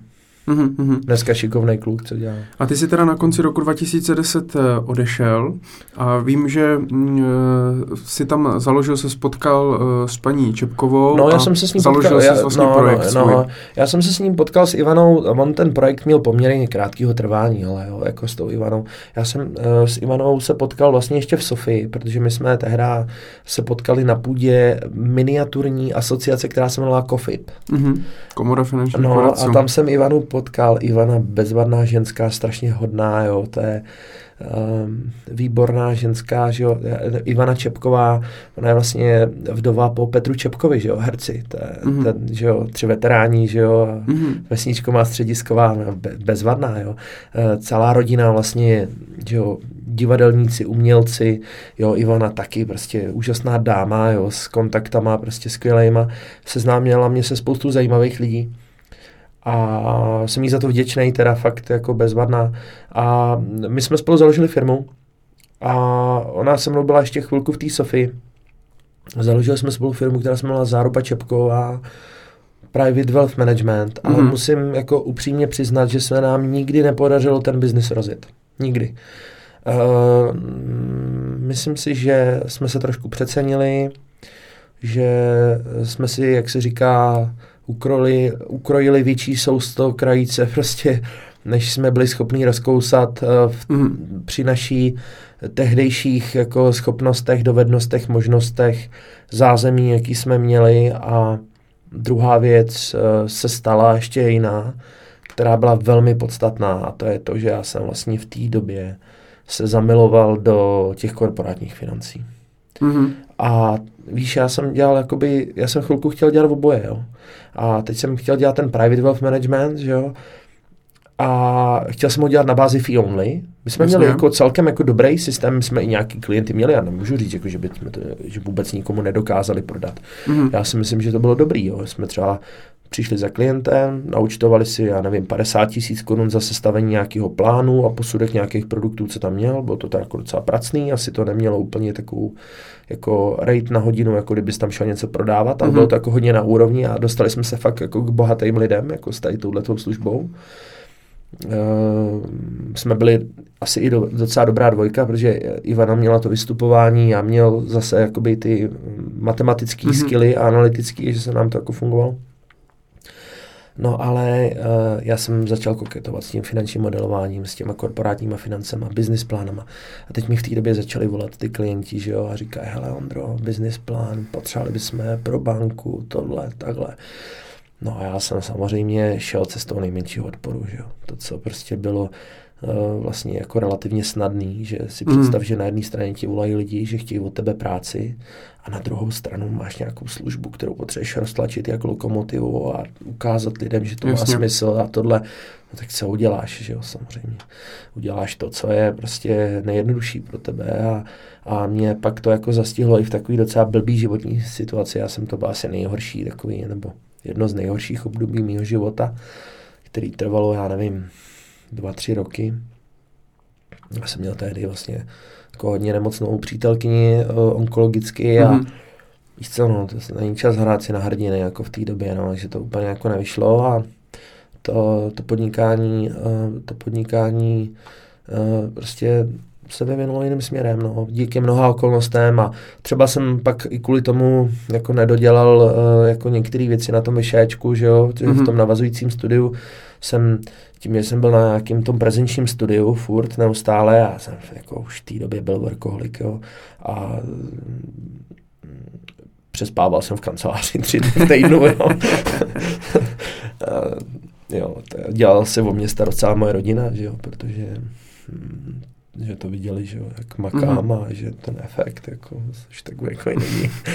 No, že to bylo těžký, no, ale hm, zaplatil jsem za to docela vysokou cenu, no, ale no, vydal se nakonec touhle cestou, no, těma, těma, těma korporátními financemi. A tam se to nějak v určitý jako moment zlobilo a začal jsem se věnovat pořádně tomuhle, no. Mhm. A co na to Ivana tehda? Nebo jak si jí to vlastně vůbec eh, řekl, no, pamatuješ si to? No, já jsem jí ani nic říkat nemusel, protože my jsme spolu byli každý den, seděli v kanceláři, že jo, A tak nějak jsme jako přirozenou cestou jako viděli v oba dva, že nám to společně nejde. Jo, a ona byla samozřejmě úžasná, velkorysá a ona přišla a říká, hele, já to vidím, jo, prostě to nemá smysl, to vidíme oba dva, jo, já jsem ještě furt vymýšlel, jako jak to, nějak to a ona říká, hele, je to trápení, to vidíme oba, jo, jako a ty jsi ani tehdy neměl třeba, nebo nenapadlo tě uh, vzít si pod sebe nějaké koncipienty nebo nějaké lidi a uh, rozjet minimálně jakoby ten projekt toho wealth managementu tak, jak si ho měl vymyšlený? Ne, já jsem nikdy tohle cestou neuvažoval. Mm. Já jsem uh, chtěl v málo lidech pracovat s uh, prémiovou klientelou. Mm. Já jsem uvažoval jako vždycky nad dělbou práce. Ehm, kde je nějaký tým, kde někdo jako obstarává ten biznis, někdo obstarává tu analytiku zatím, někdo obstarává ten portfolio management a my jsme v té době měli ještě toho Honzu Mináře, jo? že my jsme, v podstatě ten Honza Minář byl ten třetí, že jo, do té služby. No a teď mhm. ten Honza z toho vypad, že jo, no a to byl strašný problém, Jasně. jo, to jako, víš, to musíš brát i v kontextu tohohle, jo, že to nebylo jenom já a Ivana, ale my ještě vlastně, když jsme, když jsme s Ivanou měli uh, ten private wealth management, ten koncept celý, tak ten Honza v tom měl hrát jako významnou roli, no, on v tom prostě pak už nebyl, no, takže to bylo těžké bez něj. Mm-hmm. Takže ty jsi pak vydal na cestu teda toho korporátního financování, na to finanční modelování. v podstatě bych a... řekl korporátního finančního poradenství. No. Mm-hmm. no takže a to si ale to si začal vlastně na volný noze, takže no, ne, ne, nedělal si SROčko no, a no, fakturoval si na živnost. No jo, v podstatě by se dalo říct. No. Jo, protože eh, ve tvým životopisu, co jsem si našel, tak vlastně někdy od ledna 2011 do konce roku 2013 teda jsi se věnoval Hele, tady tomu. Já popravdě řečeno, já si už úplně přesně nepamatuju uh, tu dataci těch věcí, já si jenom pamatuju, jak ty události šly za sebou, že jo, mm-hmm. jako víš co, mm-hmm. co se stalo po čem a co mělo jakou příčinu v čem, ale jo, v podstatě by se dalo říct, že jsem, eh, že jsem, eh, víš, já jsem to dělal jako průběžně všechno najednou, jo. Mm-hmm. To není tak, že jsem jednoho dne dělal tohle a druhý den jsem s tím skončil a začal dělat něco jiného. Ne, to bylo tak, že já jsem jeden den dělal tohle, u toho jsem zkoušel nějaký věci typu prostě finanční modelování, business plánování a tak dále, zajišťování úvěrů vlastně pro korporace, že jo. Mm-hmm a jenom se měnily ty váhy vlastně těch věcí, kolik času jsem v procentech jako věnoval ty jednotlivé činnosti, takže jako takhle postupem času třeba během dvou let jsem snížil tu expozici e, práci s těma hypotékama na nulu mm-hmm. a nahradilo to private wealth management v kombinaci s tím business plánováním a pak u toho private wealth managementu zase postupně se snižovalo a už to zůstalo jenom u toho vlastně business plánování korporátních financí. A ty si říkal, že ty firmy tě sami volali a sami tě žádali o práci. Ano. Jak si dokázal to, že ti firmy volali a žádali tě, žádali vlastně o práci konkrétně tobě? Pomohlo ti to v tom i to, i to psaní, eh, to publikování? Mm, nebo? Částečně, částečně. Uh, já určitě mě třeba pomohlo to psaní, že jsem se dostal do té party, která se jmenovala Invest Club. Mm-hmm. Jo? A Invest Club mi generoval nějakou práci, to je jasný, jo? takže to mi jako pomohlo, ale hele, já... A ten fungoval na jaké bázi? Já vlastně myslím, že on je dodnes, ne? Ale nevím, jak moc aktivní. No, jako, já jsem jako v Invest Clubu nikdy nebyl jako součástí Invest Clubu jako mm, člen jako uh, té organizace Invest Club. Mm-hmm. Já jsem byl vždycky jako spolupracující vlastně podnikatel uh, s Invest Clubem. Já jsem tam měl na starosti vlastně dodávku těch výpočtů, ale mm, Invest Club uh, jako primárně vlastnili jiní lidé než já a uh, vedli ho jiní lidi než já, a byť jsou to mý kamarádi samozřejmě všichni. Uh, no, um, jako, jestli mi to, co mi pomohlo, co, co, proč mi ty lidi volali, no, řeknu to neskromně. Já si myslím, že jsem dělal fakt dobře tu práci. Mm-hmm. Jo, a ne protože já jsem ji hlavně dělal úplně jinak, než ji dělal někdo jiný do té doby. Mm-hmm. A víš proč? Protože jsem se ji učil sám. Jsem byl jako čistý samouk v tom business plánování. A uh, to byl prostě jiný. Bylo to jiný, než to dělali ty ostatní firmy, protože jsem si prostě vyvinul svůj vlastní eh, rukopis, jak ty věci dělat. A do dneška, když někdo prostě narazí na nějakou tabulku mm-hmm. a je z oboru, tak vidí, že jo, aha, to je on, jo, protože já používám prostě úplně jinou architekturu těch finančních modelů, než jako je běžný. A a je to, myslím, že je dost jako charakteristický, ta moje práce, je to, mm, bych řekl, dost srozumitelnější. eh, pro ty eh, podnikatele mm. z mhm. toho SME segmentu, takže jim se to líbilo a jako musím říct, že tam se rozjelo strašně doporučování. Jo, a mě vždycky učili, že jo, ty finančně poradenské firmy, uděláš nějaký biznis a řekni si jako o doporučení. Já jsem vždycky říkal, to je blbost. Já si nemyslím, že by to takhle mělo být. A oni, jak by to mělo být? Říkám, no já si myslím, že to mělo být tak, že ten klient bude spokojený a pak sám zvedne mhm. telefon mm-hmm. a řekne, hele, mám pro tebe nějaký další biznis, jo, nechceš jako to. A oni vždycky říkají, to je utopie, tohle na to zapomeň, to se ti nikdy nestane. A já říkám, a na just, jo. A udělal jsem všechno pro to, všechno pro to, mm-hmm. aby se to stalo. A ono se to fakt stalo. A, mhm. a je to standardem, jo, je to standardem. Já si zakládám hodně na tom, že svým klientům vydělávám peníze. A samozřejmě jako uběhl nějaký čas, jo, a mě, víš, co mě dělá největší radost prostě na této práci, že jako někteří mý klienti vydělali obrovský peníze, jo. Mm-hmm. Já jsem třeba neviděl ty peníze, vydělali je oni, jo ale já jsem jim v tom jako pomohl. trošku pomohl. Mm. A, mohl být u toho. Třeba úplně fantastický pocit, jako který se s málo čím jako dá srovnat v podnikání. Je to, když za mnou přišel dneska už můj kamarád, že jo, a říká, hele, mám tady nějaký nápad, potřeboval bych to spočítat, tohle, takhle, no, tak jsem mu to spočítal, dali jsme dohromady nějaký business plán, pak uh, se to, uh, pak se to uh, začalo provozovat ten business plán, jo, a já teda nemůžu být konkrétně o jakou firmu jde, mm-hmm. pochopitelně, jo, to je jasný, že jo, tam máme jako, jako uh, mlčenlivost mm. jako o těch aktivitách, ale tak jsme to začali prostě jako uh, provozovat a uh, to provozujeme dva, tři roky. Hele, a teď normálně přišel prostě investor, tu firmu koupil s valuací prostě stovek milionů korun. To byl startup, jo. My jsme mm-hmm. prostě seděli v hospodě v restauraci a vymýšleli, jak by to mohlo fungovat. A pak střih a za čtyři roky prostě do toho kapitálově vstoupí prostě obrovská skupina, jo, zaplatí za to valuačně prostě opravdu významný, významnou částku, jo.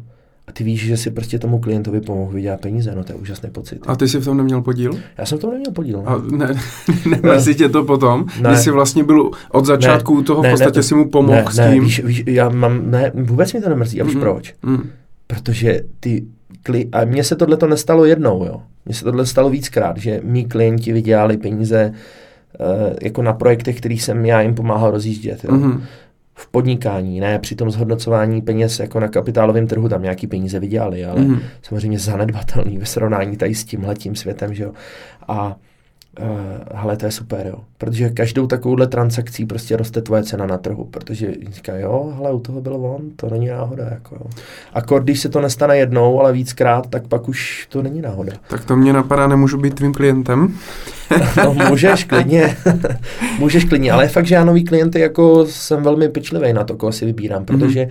já jsem přišel na jednu věc, že vlastně když uh, uh, udělám svoji práci stejně, v deseti případech, tak uh, v určitém prostě počtu případů řekněme třeba ve dvou, to dopadne fantasticky. Mm-hmm. Jo? A práci po každý udělám úplně stejnou. Jo? To není jako rozdíl v tom, jak bych pracoval. Udělám tu práci úplně stejně.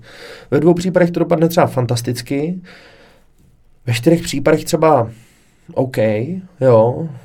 Ve dvou případech blbě, jo.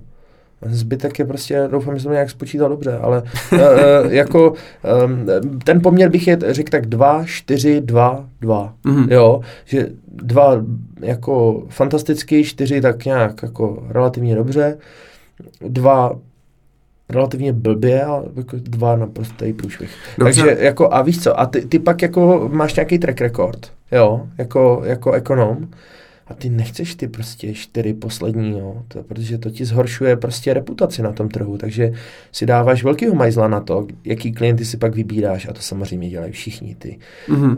konzultanti, jo, to je důvod, proč pracuji jenom pro ty úspěšné firmy, že jo, nebudou pomáhat nějakým startupům, že jo, a na tom by si mohli zkazit reputaci, takže jako ono je to takový, víš, jako a já bych se k těmhle těm šeftům třeba nedostal, kdybych eh, nebyl začínající, protože oni uh, ty uh, etablované firmy, ty moje klienty jako vyhnali, že jo, protože hm, věděli, že z toho koukají jako významný riziko, že se to nepovede, že jo. Mm-hmm. A zkus nám prozradit, kde se to vlastně všechno naučil?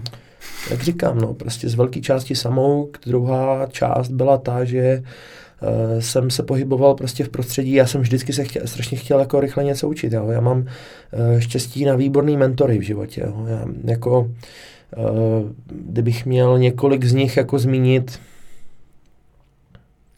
No určitě bych zmínil jako kromě mý rodiny samozřejmě, kde Eh, můj táta, moje máma, mámin manžel Karel, taky jako výborný člověk, samozřejmě, od kterého jsem se hodně naučil. Mm-hmm. Tak kromě mé rodiny uh, jsem měl jako super štěstí třeba na člověka, který se jmenuje Boris Šťastný. Mm-hmm. Jo, je můj dobrý kamarád, mám ho strašně rád a to, od něho jsem se naučil strašně hodně moc o podnikání, o biznise. Ondro, a ty jsi v roce 2013 dostal mm, pravděpodobně nějakou nabídku Eh, jít pracovat eh, do investiční skupiny DRFG. Jako, jak tohle vlastně celý, celý vzniklo? Kdo tě, tehda, kdo tě tehda oslovil a proč si vůbec tu nabídku přijal? Protože ty jsi teda jako analytik a uh, byl poměrně úspěšný, říkal si, že si vydělával poměrně dost peněz, uh, firmy tě chtěli, poptávali tvoji práci, tak proč si najednou řekl, fajn, já půjdu dělat do DRFG? No tak jako úspěšný.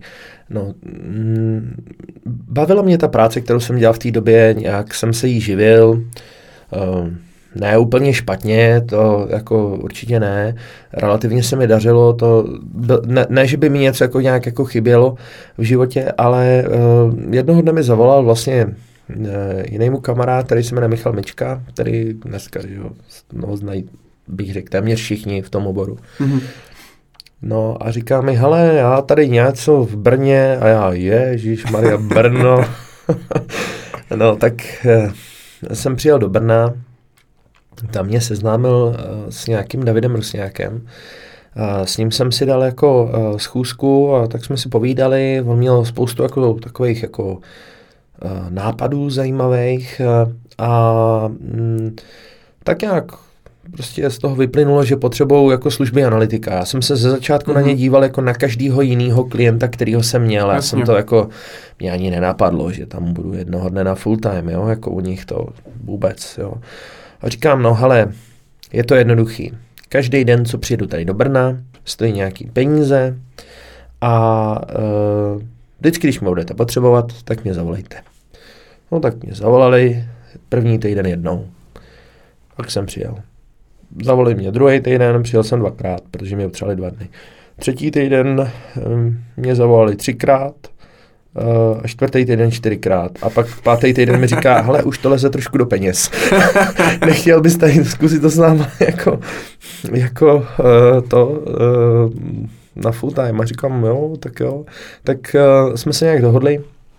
Mně to přišlo docela zajímavý, zejména z toho důvodu, že Eh, ten, ten David byl prostě, já nevím, jestli ho znáš osobně Davida, jo, nebo jak moc eh, si ho, si měl čest jako s ním jako se bavit, jo, ale David je prostě strašně charismatický člověk, jo, a Zajímavý je, že on je úplně pravý opak mě v mnoha ohledech, mm. jo. Já jsem čísla, tabulky, jo, tohle, on je zase na ty vztahy strašně silný.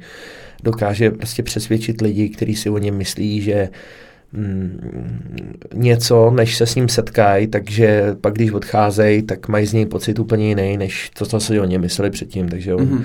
on je fakt jako dobrý obchodník. Jo. A já jsem věděl, že vedle něj se můžu jako spoustu věcí naučit. A nejenom vedle něj, ale tam byli jiní lidi celkem zajímaví jako v té době. A tak jak se tam vlastně jako postupem času no, ta moje pozice stávala že to řeknu, víc full-timeová a já jsem tam samozřejmě strašně často nesouhlasil s tím Davidem, jo. Mm-hmm. A pak jsem, já jsem ale věděl, že on si mě jako kvůli tomu najal, jo. On mi říká, ale já jsem si tě jako nenajal na to, abys tady říkal jako, to, co si už myslím, jo, ale aby jsme ukázali jiný úhel pohledu, než jaký mám já doteď, jo, takže to, a pak říká, no když jsi tak chytrý, jo, tak jako by možná bylo dobrý, kdyby se jako za ty věci, co tady děláme, jako nesi nějakou odpovědnost, jo. No já jsem řekl, no jo, jasný, tak jo, tak nemám žádný problém. No, takže e, a když jsem tam byl jako součástí toho vedení, tak eh, jsem samozřejmě se nechal napsat do představenstva. Mm-hmm. Mně to přišlo naprosto přirozený a jako automatický, jo, takže jsem říkal, jasně, tak když eh, se tady spolu podílem prostě na tom, co ta skupina dělá, tak je logický, že za to jako ponesou nějakou odpovědnost. A v ten moment samozřejmě eh, já jsem na třeba potkal svoji současnou ženu, jo. Tak, mm. jako, mm. Takže mi to vlastně jako, já na to jako rád i vzpomínám, jako na to období, ono to bylo fakt jako dobrý.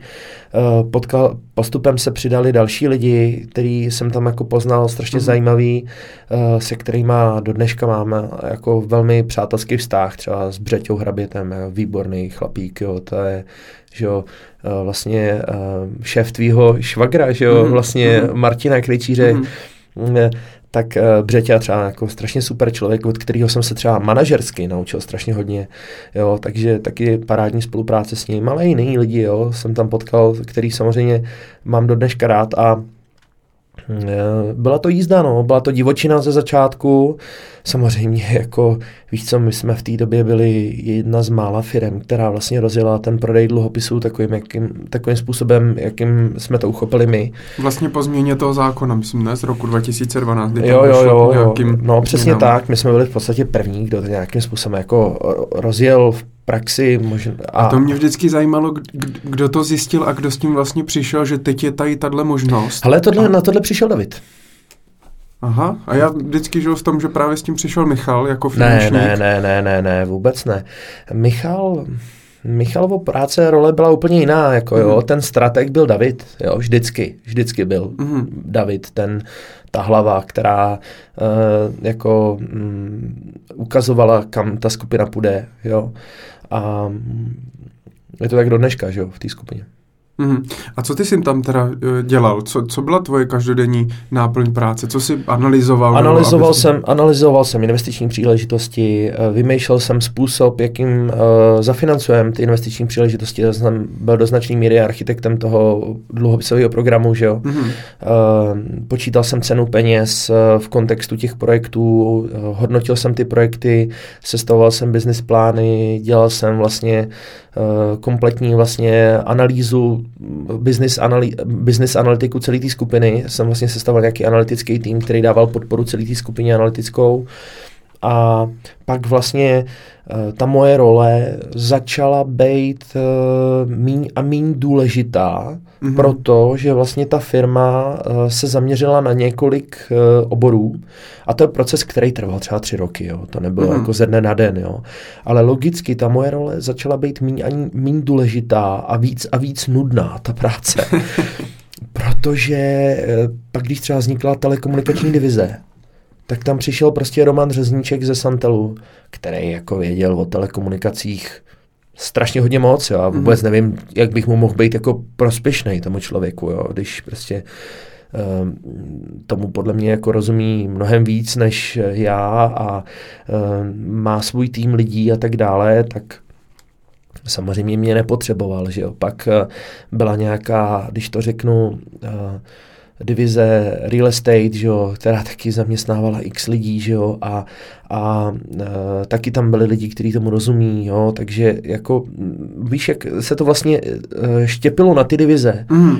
tak e, ta divize každá si už vytvořila ty odborníky z toho tématu vlastně, do kterého jako, na který se zaměřovala a ty lidi z toho, z té uh, matky už pak nebyly tak důležitý, jo, pro ty, uh, a ten business development uh, Uh, tak nějak běžel z těch divizí, nikoliv jako z té matky a bylo to tak správně samozřejmě, jo. Já, já jsem jako pak v určitou chvíli uh, když to ří, řeknu prostě bylo fantastický být u toho, jak ta skupina vznikla. Jo. Strašně mm-hmm. jako mhm. zábava to byla, strašná, jo, protože uh, to je věc, prostě, na kterou budu vzpomínat ještě za 40 let, jako, mm-hmm. že řeknu, já jsem prostě byl u toho, když to vzniklo, jo, jako, myslím, nevím, jestli mi to spousta lidí bude věřit, jo, že, že jsem vlastně byl no, takhle blízko toho na začátku, ale uh, víš co, pak prostě to dospěje do určitý životní fáze, ty tam seš uh, ty tam seš eh, na nějaký manažerský pozici, eh, třeba máš i nějaký podíl v nějaký té ceřinné společnosti, ale znova říkám, u mě pak vyhrála ta touha, touha prostě dělat ty věci dál. A druhá věc, víš, jak všichni ty klienti, co já jsem měl předtím, než jsem začal dělat v DRFG, tak mi začali volat a byli na mě strašně naštvaný. Říká, hej, Tondro, ty si na nás úplně zanevřel, mm-hmm. to je hrozný. Mm-hmm. A navíc jsem žil v Brně, že jo, to prostě se nedá vydržet věčně, takže v určitou chvíli jsem prostě v určitou chvíli jsem prostě si řekl, hele, já se musím dál zase v životě někam posunout, jo.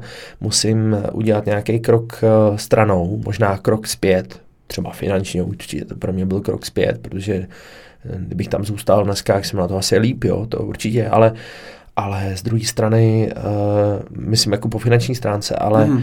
ale zase z druhé strany, víš co, no, tak hm, chceš se osam, osamostatnit a třeba pro mě byl jako velký krok, že jsem si založil prostě firmu, kde jsem 100% vlastníkem já. A to, je, to, to si myslím, že je strašně super. Mm-hmm. Když nemáš jako společníky. Mm-hmm.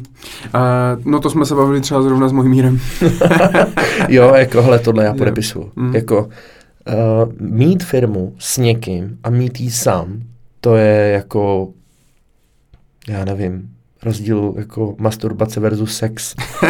zdravím, mého, zdravím mého společníka a kamaráda Hajka. Vy jste v začátcích DRFG. Uh, narajzovali poměrně hodně kapitálu nebo Michalovi Mičkovi se, nebo zase nevím, jestli zatím stal úplně Michal Mička, ale podařilo se vám narajzovat poměrně dost kapitálu. Mě by no. ale zajímalo, z tvého pohledu, mm, jestli jsi se někdy třeba nebál, hele, narejzovali jsme tady půl miliardy, miliardu, zvládneme to vlastně těm investorům splatit? Jestli jsem se nebál, já jsem se bál furt. Samozřejmě jsem se bál, ale jako, uh, protože, uh, tak jasně, tak jako pracuješ s cizíma penězma, to se bojíš vždycky. Jo. Mm-hmm. A to je úplně jedno, jestli jsi uh, jako půjčil 10 tisíc, 100 tisíc, milion, 10 milionů, 100 milionů, miliardu. To je úplně jedno totiž. Důležitý je, že někdo ti půjčil svoje peníze a očekává, že mu je vrátíš. Jo? A No to, víš, že jsem se budil v noci hrůzou, jestli to zvládnem, jo, jako jestli, na, já jsem jako, víš co, já jsem, můj pracovní den vypadal asi tak, já jsem ráno vstal, my jsme většinou první poradu měli od 8 od rána, jo, a jelo se prostě do desíti do večera. Jo, furt, mm. každý den, to bylo strašný, jo. Ale to ses nezastavil během toho dne, jo. To fakt nebylo jako, že pohodička, jo.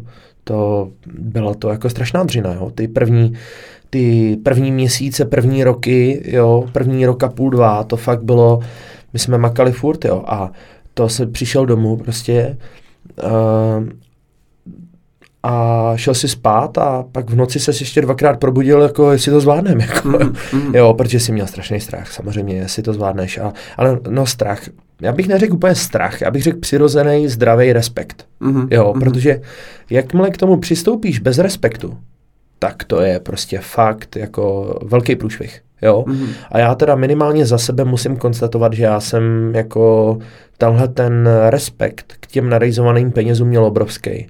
A vždycky jsem se snažil jako poklopit lidma, který to cítí podobně. A myslím si, že podobně to má i ten David. Jo? Že, mm-hmm. že dneska už možná třeba No tak jako určitě není pod takovým tlakem, pod jakým, že jo, jsme byli tehdy, že jo, ale ale jo, ty první roky to bylo jako docela náročný, no. hodně náročný to bylo. Mm-hmm. No a z čeho vlastně vy jste ty, ty eh, investory potom eh, vypláceli? Protože vy jste narizovali kapitál, mm-hmm. koupili jste nějakou firmu nebo nějaký projekt a vždycky jste udělali akvizici takovou, že ta firma pak hned vydělávala peníze a pomáhala splácet Ne, ne, ne, ne, ne, hele, jako to, uh, ty peníze vlastně, které se uh, vlastně rejzovali, tak měli nějakou dobu splatnosti. Jo? Mm-hmm. A my jsme věděli, že v rámci té doby splatnosti máme určitý jako časový prostor na to uh, vymyslet, jak vlastně vyexitovat ty projekty, které jsme koupili. Jo? Samozřejmě na začátku se udělali nějaké projekty, které se třeba úplně nepovedly, ale zase byly cený v jiných ohledech. Jo? Že se třeba pomocí těch projektů získali nějaký lidi, jo, který mm-hmm. pak nám pomohli s jinýma projektama a tak dále. Takže ono ne všechno, jako co finančně bylo jako blbý, se vlastně jako nevyplatilo, protože to třeba přineslo nějakou jinou příležitost. Jo. A e, No, tak tam pak vlastně klíčový pro tu skupinu bylo v momentě, kdy začala exitovat ty svoje uh, nemovitostní projekty. Jo? Jak začala exitovat ty svoje nemovitostní projekty se ziskem, tak to bylo vlastně uh, naprosto klíčový pro zvládnutí toho cash flow spojeného s těma dluhopisama a uh, v ten moment se vlastně ta skupina nějakým způsobem finančně jako zastabilizovala. Dost významně proti té předchozí situaci. A to, byl, to bylo to klíčové. A my jsme poměrně jako brzy přišli na to, že to chceme udělat takhle.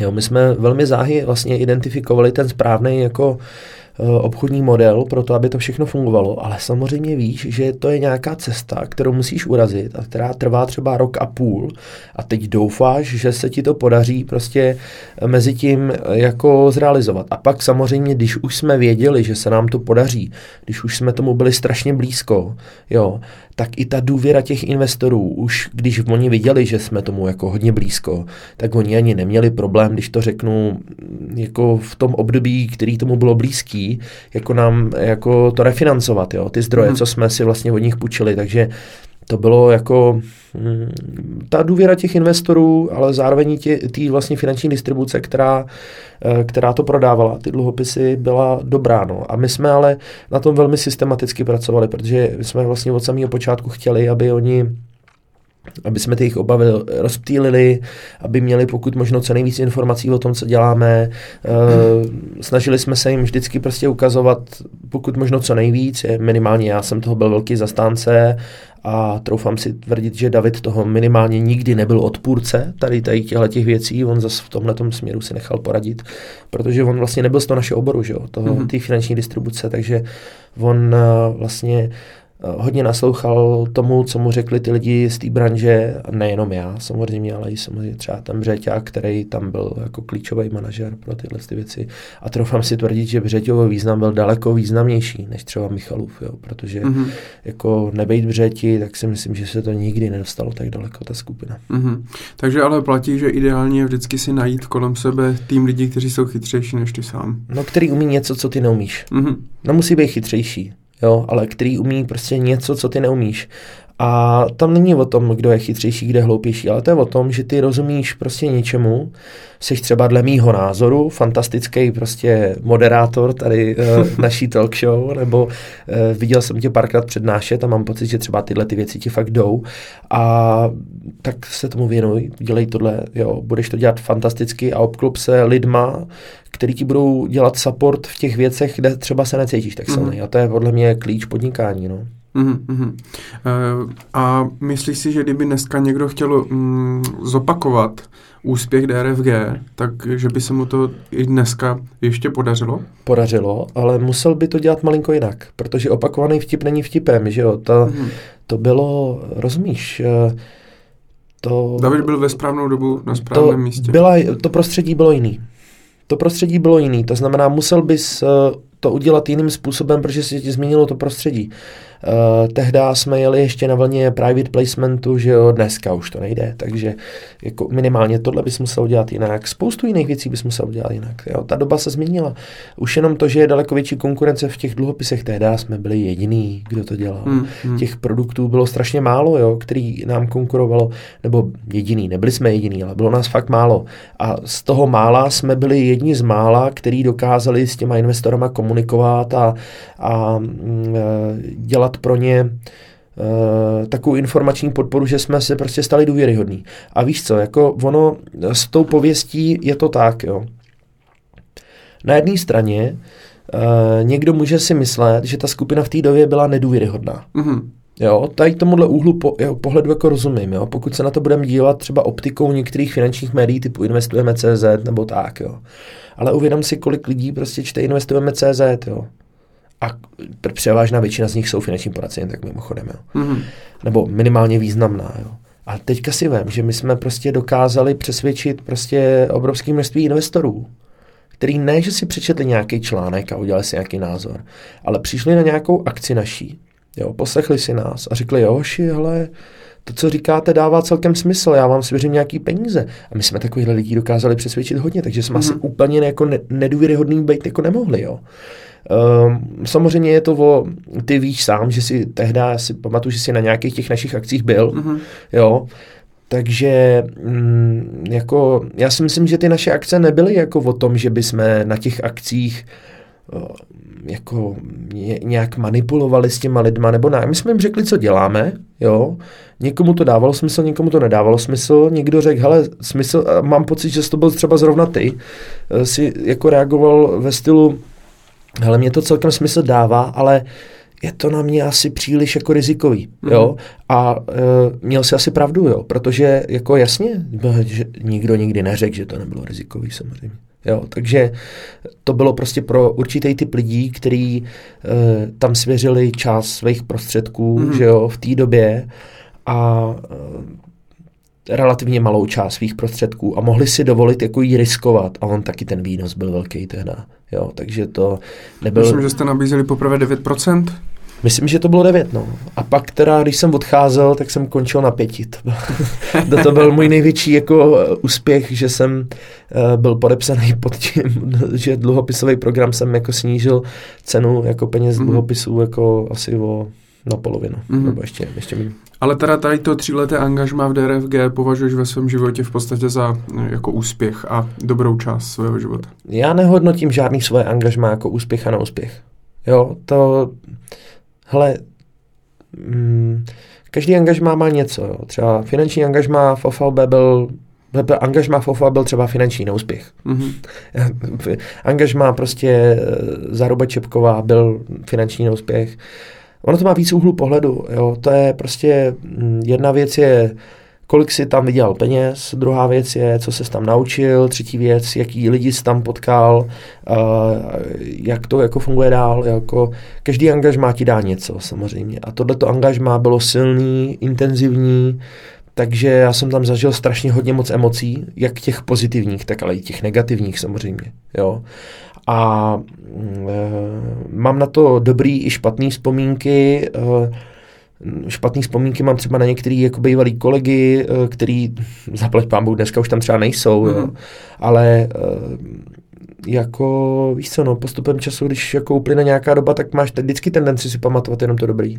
Jo, to je ale podle mě přirozená lidská vlastnost, která souvisí se vším, nejenom s nějakým angažmá. Určitě na, tom budu, na to budu vzpomínat dobrým, protože pak nějak pocitově, myslím, že ta pozitivní určitě převládala nad tou negativní mm. linkou a samozřejmě ještě jak ten čas hraje roli, tak na to vzpomínáš čím dál líp.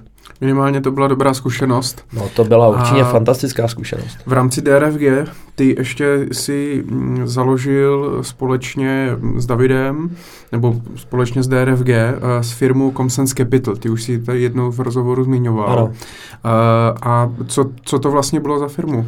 To byla firma, která byla v podstatě investiční broker pool. Mm-hmm. A tenhle ten investiční broker pool eh, v podstatě umožňoval eh, spolupracovat poradcům eh, mm, nezávisle vlastně pod svojí vlastní značkou, že jo, sjednávat investice svým klientům. A já jsem to postavil na tom analytickém týmu, který jsem v DRFG vybudoval, že jo, takže jsme tam poskytovali nějakou podporu. Myslím si, že celkem slušnou na tu dobu a lákali jsme vlastně ty poradenské skupiny na to, ať uh, se pod nás jako registrují s touhletou jako s, s touhletou myšlenkou. Mm-hmm. No. Mhm. Bohužel jako trošku ten Comsense Capital trpěl tím, že vlastně já jsem seděl na dvou židlích, že já jsem seděl vlastně. na ASK, tak na tom eh, Comsense Capital a samozřejmě, co si budeme povídat, ta práce na tom ASK byla jako vždycky důležitější, než mm-hmm. Jako ten Commissions Capital, takže trochu to tím jako trpělo, no, ale jinak, hele, eh, to byl v podstatě broker pool. A druhá věc je, že tahle firma zároveň poskytovala analytický support těm ostatním firmám v té skupině, mm-hmm. a pak vlastně, když jsem skup, ze skupiny odcházel, tak jsme si uh, tu firmu s Davidem rozkrojili na dvě půlky. Jedna, která se věnuje tomu obchodu mm-hmm. a druhá, která se věnuje těm analýzám. A vlastně dohodli jsme se, že název té společnosti a tu značku Comsense si odnesu já společně vlastně s tou analytickou divizí a že on si nechá vlastně tu, uh, on si vlastně nechá tu, uh, tu divizi obchodní, kterou jen tak mimochodem vede, že ho teďka ten tvůj švagr, která se jmenuje uh, Oxygen Advisory, že jo. Mm-hmm. A dobře, takže ty jsi uh, vlastně odešel teda z Comsense Capital, jak jsi odešel z Comsense Capital, tak si teda odešel i z DRFG. No, to, to, to byl důsledek, jo, logicky samozřejmě, no. A to, to, to bylo někdy ke konci roku 2016. A eh, jak, no, jak, jak to vlastně probíhalo začát, ten tvůj ochot? To jste si jako jeden den si přišel do práce a řekl si, hele Davide, já už tady ne, nemám co. to vůbec ne. Tak odcházím. To bylo úplně jinak, to bylo úplně jinak. To bylo, uh, já jsem za ním přišel už někdy třeba na konci roku 2015. Mm-hmm. Jo. Což je rok předtím. Rok předtím a říkám, hele, já si myslím, že tenhle rok asi to bude jako poslední tady Jo. A my jsme to připravovali dlouho dopředu. Jo. Pak uh, tam byly nějaké jako operativní jako složitosti, uh, tak jsem samozřejmě uh, nechtěl jako v, uh, době, kdy to bylo relativně komplikovaný i mediálně a tak, tak jsem nechtěl odcházet, aby si nemysleli lidi, jako hele, on odchází, protože tam jsou nějaký problémy. Protože, Jasně. Jo, to, to mě přišlo blbý, takže mm, já jsem si mm. počkal prostě na období, kdy byl klid, jo, kdy jsme se v klidu dohodli, hele, my jsme to připravovali několik měsíců dopředu, vůbec to nebylo nějaký náhlý, velmi přátelsky jsme se jako rozešli, myslím férově, um, určitě to bylo jako v pohodě. Ten Ty jsi rozchod... ale neměl podíl v DRFG. Já jsem neměl podíl v DRFG, já jsem, tak David je stoprocentní akcionář, že jo? No ale vím, že Michal Mička tam nějaký podíl měl. No, měl. Eh, já jsem se trošku posmál, protože si pamatuju, jak jsem eh, Michalovi pomáhal vyjednávat, aby ho získal.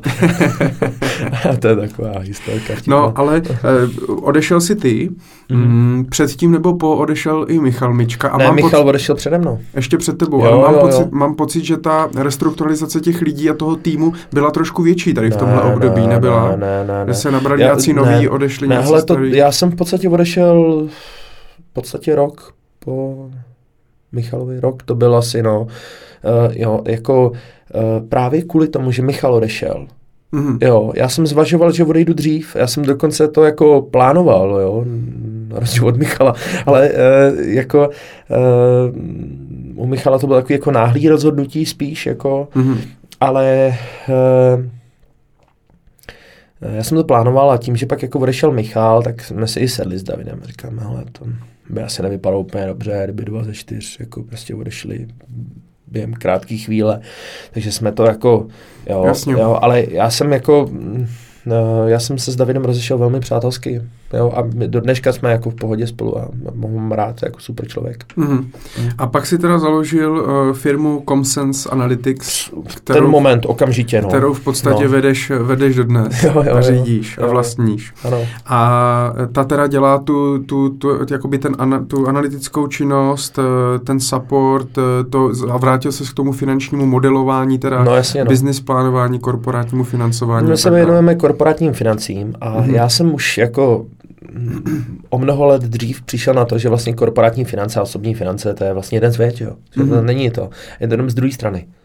Jo, mm-hmm. rozumíš mi, jo? Jasně. Takže ty, když jako ve svých, ty jako finanční poradce budeš kupovat dluhopisy, jo, pro svý klienty, tak někdo jiný na druhé straně je vydává. Ten zase přemýšlí jako z druhé strany, ale je to v podstatě ten samý instrument, ten samý vztah, že jo? Mm-hmm. Takže já se vlastně věnu uh, finančnímu plánování, finančnímu řízení externí, externímu v několika firmách a zároveň vlastně díky těmhle těm zkušenostem z obou stran vlastně si mě najímají finančně poradenské firmy, které ode mě kupují analýzy, zejména vlastně eh, z trhu dluhopisů a z trhu uh, podílových fondů. To znamená, že v podstatě Comsense Analytics má takové jako dvě divize. Ano. Je... Jedna je jako čistě práce pro, pro ty korporátní klienty uh-huh. a druhá divize je práce pro ten finanční trh. Uh-huh. Pojďme teda začít třeba tím korporátem, těma, uh-huh. těma firmama. Mě by tr- víc zajímalo, uh, jakým způsobem ta práce funguje, pro jaké to je klienty, na co vy se specializujete. No, my jsme jako no, poměrně silně eh, zaháčkovaný ve dvou oborech. Jeden mm. vlastně real estate, což logicky, že jo, i díky profesní praxi z DRFG, mm. že jo, mhm. kde je taky to extrémně navázaný na tenhle sektor, tak uh, uh, my poskytujeme ekonomické poradenství vlastně investorům, který za A staví budovy, za B kupují budovy, No a za C vlastně eh, těm, který je prostě drží a spravujou. Jo? Takže eh, naši zákazníci jsou ty property manažeři, ty investoři do těch budov a zároveň i ty developeři. A všichni od nás kupují data. Mm-hmm. Jo? Data, analýzy, finanční plánování, jo, připravujeme jim podklady pro banky, jo, a tak dále. Uh, pomáháme jim hodnotit vlastně nájemníky, kreditní kvalita nájemníků je tak mimochodem jeden z našich jako klíčových produktů, že jo, pro mm. ten sektor. Uh, to od nás kupují ty obchodní centra, že jo.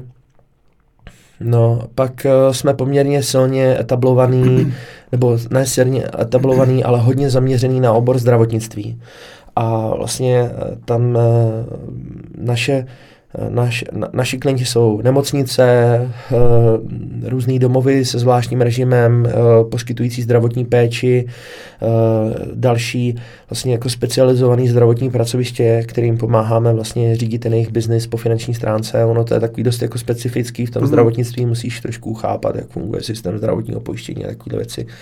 Takže tam jo, se angažujeme taky hodně. No. Takže pro ně děláme všechno možné. Prostě analyzuju prostě, kolik vydělá každý klient, který vejde do dveří nemocnice, mm-hmm. kolik vydělá každý doktor v té nemocnici, jo, eh, kolik má stát, jaká služba, že jo, plánuju, kontroluju, chodím na ty barbecue, že jo, na ty grilovačky s těma manažerama, mm-hmm. takže jako... A to si musíš nesmírně užívat, to, je, to musí být dat a čísel. No jasně.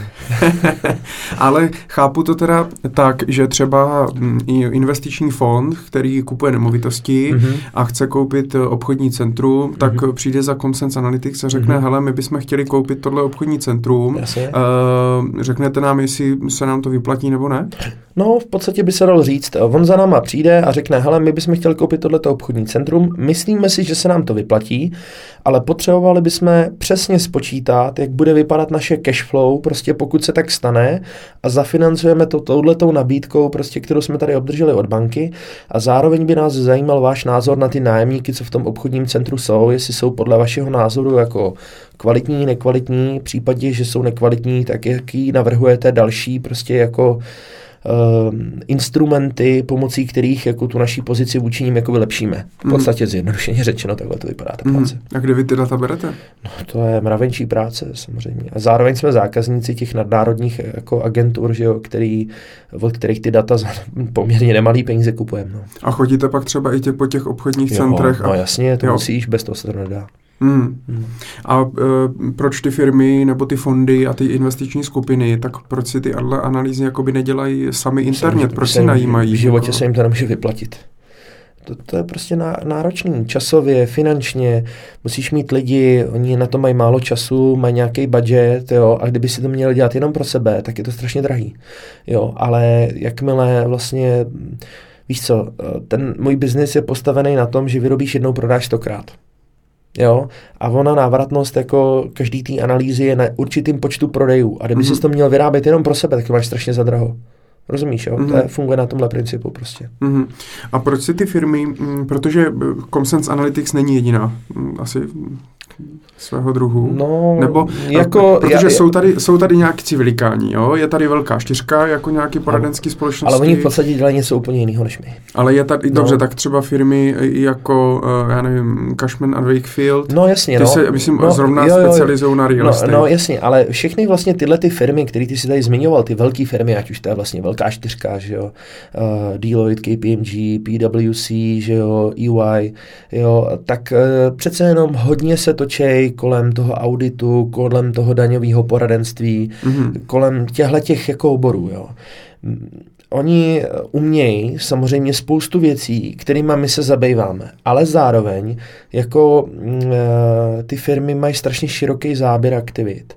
A bez ohledu na to, že mají velké množství zaměstnanců, tak prostě My jsme daleko víc jako úzce zaměření než oni a jsme schopní jako jít do daleko většího detailu než oni. Mm-hmm. A pak jsou tady zase firmy, které jsou třeba, jak jsi zmiňoval, Cashman, Wakefield, CBRE, že jo, Colliers, že jo, a další, ty, prostě tyhle ty firmy, tak eh, co jsou zase hodně zaměření na ten real estate, JLL, že jo, OK, ale jejich práce samozřejmě do značné míry uh, jako je něco jiného, než děláme my, jo. Oni jsou buď se věnují valuaci, že jo, nebo se věnují prostě vztahu s těma nájemníkama, mm-hmm. nebo se věnují tomu, že mají nějakou databázi informací o tom trhu a ukazují někde nějaké příležitosti, jaký se nabízejí a tak dále, nebo se věnují přímo zprávě těch budov a tak. My zase jsme daleko víc specializovaní než oni, protože my třeba děláme ten kredit risk těch nájemníků. My nemáme ambici prostě my jim nekrademe biznis, víš. Ono totiž, když koupíš nějaký obchodní centrum, tak uh, ty si třeba najmeš tady tyhle ty firmy, ať ti ho pomůžu jako obsadit, jo. Ale uh, tam pracují lidi, kteří nejsou finanční analytici, tak úzce zaměřený třeba na kredit risk jako my. A víš co, my třeba ty zkušenosti z těch dluhopisů aplikujeme úplně stejně, jako na ten kredit risk těch nájemníků. Mm-hmm. Jo.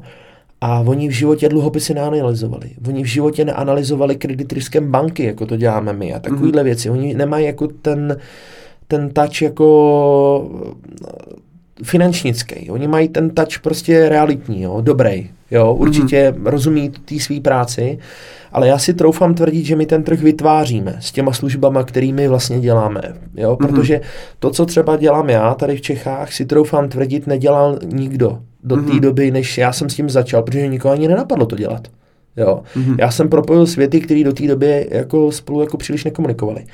A e, taky je to někdy složitý ty zákazníky přesvědčit, že jako má smysl takhle uvažovat. No, některý ty starý konzervy sami říkají, ale se to ale nedělá, my to děláme jinak. Jo. Ale zase ty mladí, progresivní říkají, jo, to je zajímavý úhel pohledu, to by se mohlo hodit, to by mohla být konkurenční výhoda, jo, jako takhle přemýšlet. Takže s náma spíš jako spolupracují ty dynamičtější subjekty, mm-hmm a ty noví hráči na tom trhu a taky samozřejmě hraje roli čas a cena, že jo. My tím, že nejsme tak velká korporace, tak si jako můžeme dovolit jako pracovat za lepší a příznivější sazby a hlavně tím, jak to děláme v málo lidech, tak to jako dodáme daleko rychlejš. Mm-hmm. Jo, a oni prostě vědějí, že když půjdou někam tamhle prostě mezi ty firmy, co jsi zmiňoval, tak to prostě bude trvat dlouho, bude na tom pracovat spoustu lidí a než oni vyrobí nabídku vůbec, za kterou to pro tebe udělají, už to máme dávno hotový. Mm-hmm. Blbý taky je, že samozřejmě ne vždy to musí znamenat eh, kvalitu, když člověk jde třeba do té velké čtyřky, nebo myslíš si, že, že no, tak... každý výstup, eh, který oni udělají, tak je jako kvalitní? No, Protože spoustu firm tam chodí jenom proto, že mají to jméno, mají, no, jasně, ten, mají no. ten brand a prostě nemůžou si dovolit hele, najmout si někoho jiného než tady tu velkou čtyřku. Já si myslím, že tyhle ty firmy mají standardizovanou kvalitu. Mm-hmm. A standardizovanou eh, v tom slova smyslu, že každý řetěz je tak silný, jak nejsilnější je prostě ten nejslabší článek toho mm-hmm. řetězu. Takže když tam bude prostě 20 eh, týmů prostě v Evropě, který ve 20 zemích dělají stejnou práci, tak se ten standard definuje tak, aby to zvládnul každý ten tým. Mm-hmm. Rozumíš mi? Ne, nedefinuje se ten standard tak, aby to bylo tak, jak to zvládne ten nejlepší tým z těch 20, co oni mají po celé Evropě. Mm-hmm. Jo, protože oni potřebují, aby když si najmeš tuhle tu firmu v Holandsku, nebo v Česku, nebo v Anglii, aby ten výstup vypadal po každý stejně, tak jak myslíš, že to nastaví? Nastaví to tak, aby to všichni zvládli, pokud možno tak, jak je jako v jejich silách. Jo. A to, že no, no to je daň jako, víš co, no to uh, to prostě je daný tím, že ty firmy se staly obětí svého vlastního úspěchu. Možná, že kdyby si tu firmu najal, když začínala, tak mm. bys měl pocit, že jako byli daleko lepší, že jo. To máš jak s těma McDonaldama, že jo. McDonaldy, když byli první, tak tam prej ty burgery byly fantastický. Jenom, že pak, když jich potřebovali postavit, já nevím, kolik jich mají, asi, já nevím, asi stovky tisíc, ne? Po celém světě. No a pak mě napadá tak ta otázka... Tak asi potřeba nějak jako definovat ten standard, Pak mě napadá ta otázka, jde vůbec eh, pak jako udržet uh, tu kvalitu, uh, když ta firma je tak, tak veliká. Ale Michale, Není to pak na škodu vlastně. Michale, já si myslím, že v konzultingu je to úplně stejné jako ve finančním poradenství. Kvantita je vždycky prostě zaplacená kvalitou. Mm-hmm. Jo? Když budeš mít malou finančně poradenskou společnost, která, kde je 10 lidí, který si budeš pečlivě vybírat, tak eh, samozřejmě ta kvalita bude dobrá. Ale když z těch samých deseti lidí budeš chtít uh, udělat vlastně firmu o tisíci lidech, tak v ten moment už budeš muset slevovat z těch nároků na tu kvalitu té práce a logicky ta kvalita nebude tak dobrá, jako kdyby vás tam bylo deset. Jo? A úplně stejně je to v tom konzultingu, to je úplně stejný, protože uh, když si to vím, že uh, dneska ta velká čtyřka nabírá průměrný studenty. Hmm. Ne ty nejlepší, ale průměrný. V lepším případě. Čím to? No, protože jich je nedostatek. Hmm. Tak to, no to není jako, že by tam stála fronta a všichni tam chtěli pracovat. Nemám ten pocit. Jo? Možná někdy to tak bylo, ale jako, mm, no, jako samozřejmě, že tam chodí třeba i některý chytrý, jo. Ale ne, jako, dneska si ty lidi, kteří jsou šikovní, můžou prostě vybírat, můžou dělat mm-hmm. cokoliv chtějí, že jo. A napadlo mě, ty ještě na těch analýzách se sám osobně podílíš, no, nebo, nebo to tvoří pouze tvůj tým? Ne, já se, jako, uh, já si myslím, že ta podoba těch analýz, co leze od nás, tak z 90% případů uh, nese jako Tvůj otisk, můj otisk, mm. velmi významný, že jsem si to vymyslel, a nějakým způsobem uh, ohlídal, jak to vypadá. A uh, je to proto, jako ten, ty analytici, co se mnou dělají, mi v podstatě pomáhají realizovat tu moji myšlenku, jak by ta analýza měla vypadat. Já bych to sám nedokázal bez nich jako vytvořit, mm-hmm. ale oni mi dělají obrovský support uh, pro to, um, abych mohl dělat ty věci uh, v té kvalitě, v jaký je chci dělat. A kolik dnes máte analytiků? Máme eh, dneska, včetně mě, nás tam šest. Mm-hmm. A jakým způsobem, když ty si říkal, že ty, ty velké firmy najímají průměrný průměrný vysokoškoláky a průměrný analytiky, tak eh, pro je samozřejmě nedostatek těch skvělých lidí. Jak tobě se daří zhánět lidi vlastně do svého týmu? Chodíš i třeba po těch vysokých školách a vybíráš si, děláš stáže do firmy a podobně? Eh, nechodím, nechodím. Eh, vždycky, když někoho jako hledám, tak vyvinu nějakou aktivitu inzerentní, aby se někdo přihlásil a e, vždycky se jako přihlásí relativně jako větší množství lidí, ne jako vždycky je z koho vybírat určitě. Mm-hmm. A no, jak se mi daří, no, tak někdy se mi daří víc, někdy se mi daří méně. No. ale ne, ale jako m, určitě m, některý ty analytici ode mě i odešli, některý mm-hmm. jsem jako já se s nima rozloučil e, z mýho rozhodnutí, ty, co ode mě odešli, a to mě trošku těší, teda musím říct, že ty, který ode mě odešli a byla to jejich první pracovní zkušenost, v podstatě mm. u mě, tak odešli na docela jako zajímavé pozice do velkých právě nadnárodních firm, jo, typu Deutsche Börse a do různých jako mm. um, um, do různých jako institucí, který eh, který eh, se věnují asset managementu, takže to je jako super, když pak vidíš, že kdo z těch jako kluků, který takhle odešli od tebe, že eh, že pokračují v té kariéře dál a třeba i v nějakém jako sice korporátu, ale jako dostanou nějakou zajímavou pozici a daří se jim tam a že jako dělají zajímavou práci, tak ehm, jo, jako myslím, že se nám podařilo jako už dost zajímavých lidí sehnat a eh, v tom týmu, co tam mám dneska ty analytiky, tak určitě některý z nich jsou, myslím, jako velmi šikovný a a některý naopak zase na sobě ještě pracují, mm-hmm. protože začínají s tou prací, jo, ale jo, mám štěstí na lidi. Já, já si nevybírám lidi jenom podle toho, jak jsou chytrý teda, ale vybírám si i lidi podle přístupu k práci, podle toho, jak dalece se na ně můžu spolehnout, jako do značné míry, jako pracuji s důvěryhodnýma, eh, jako eh, s důvěrnýma informacemi a mm-hmm Uh, musí se někdy jako s tím pracovat opatrně, musíš mít důvěru k těm lidem, jo. to je často jako důležitější, než prostě to, jestli mají jako o dva body IQ víc, jo. Uh-huh. A proč ti lidi odešli? Napadá mě málo platíš? no, to si nemyslím. Uh, já bych řekl, že ani jeden z těch, kteří odešli sami, si nef- ne, finančně polepšil. Uh-huh. Jo, ale byla to pro ně zajímavá práce. Prostě mhm. dostali mm-hmm. zajímavý laso, dělat zajímavou práci, která je bavila třeba. Jak my třeba se jako nevěnujeme moc těm akcím, jo. Mm-hmm. A samozřejmě ty kluci třeba, co zrovna vršli sami, tak ty akcie chtěli hodně dělat. Jasně. Jo. A tak jako, jsem je v tom nebránil samozřejmě, protože jsem věděl, že uh, u mě by se k tomu nedostali. Mm-hmm. A Fajn, tak hm, pojďme teda od té od, od tý korporátní, korporátní sféry.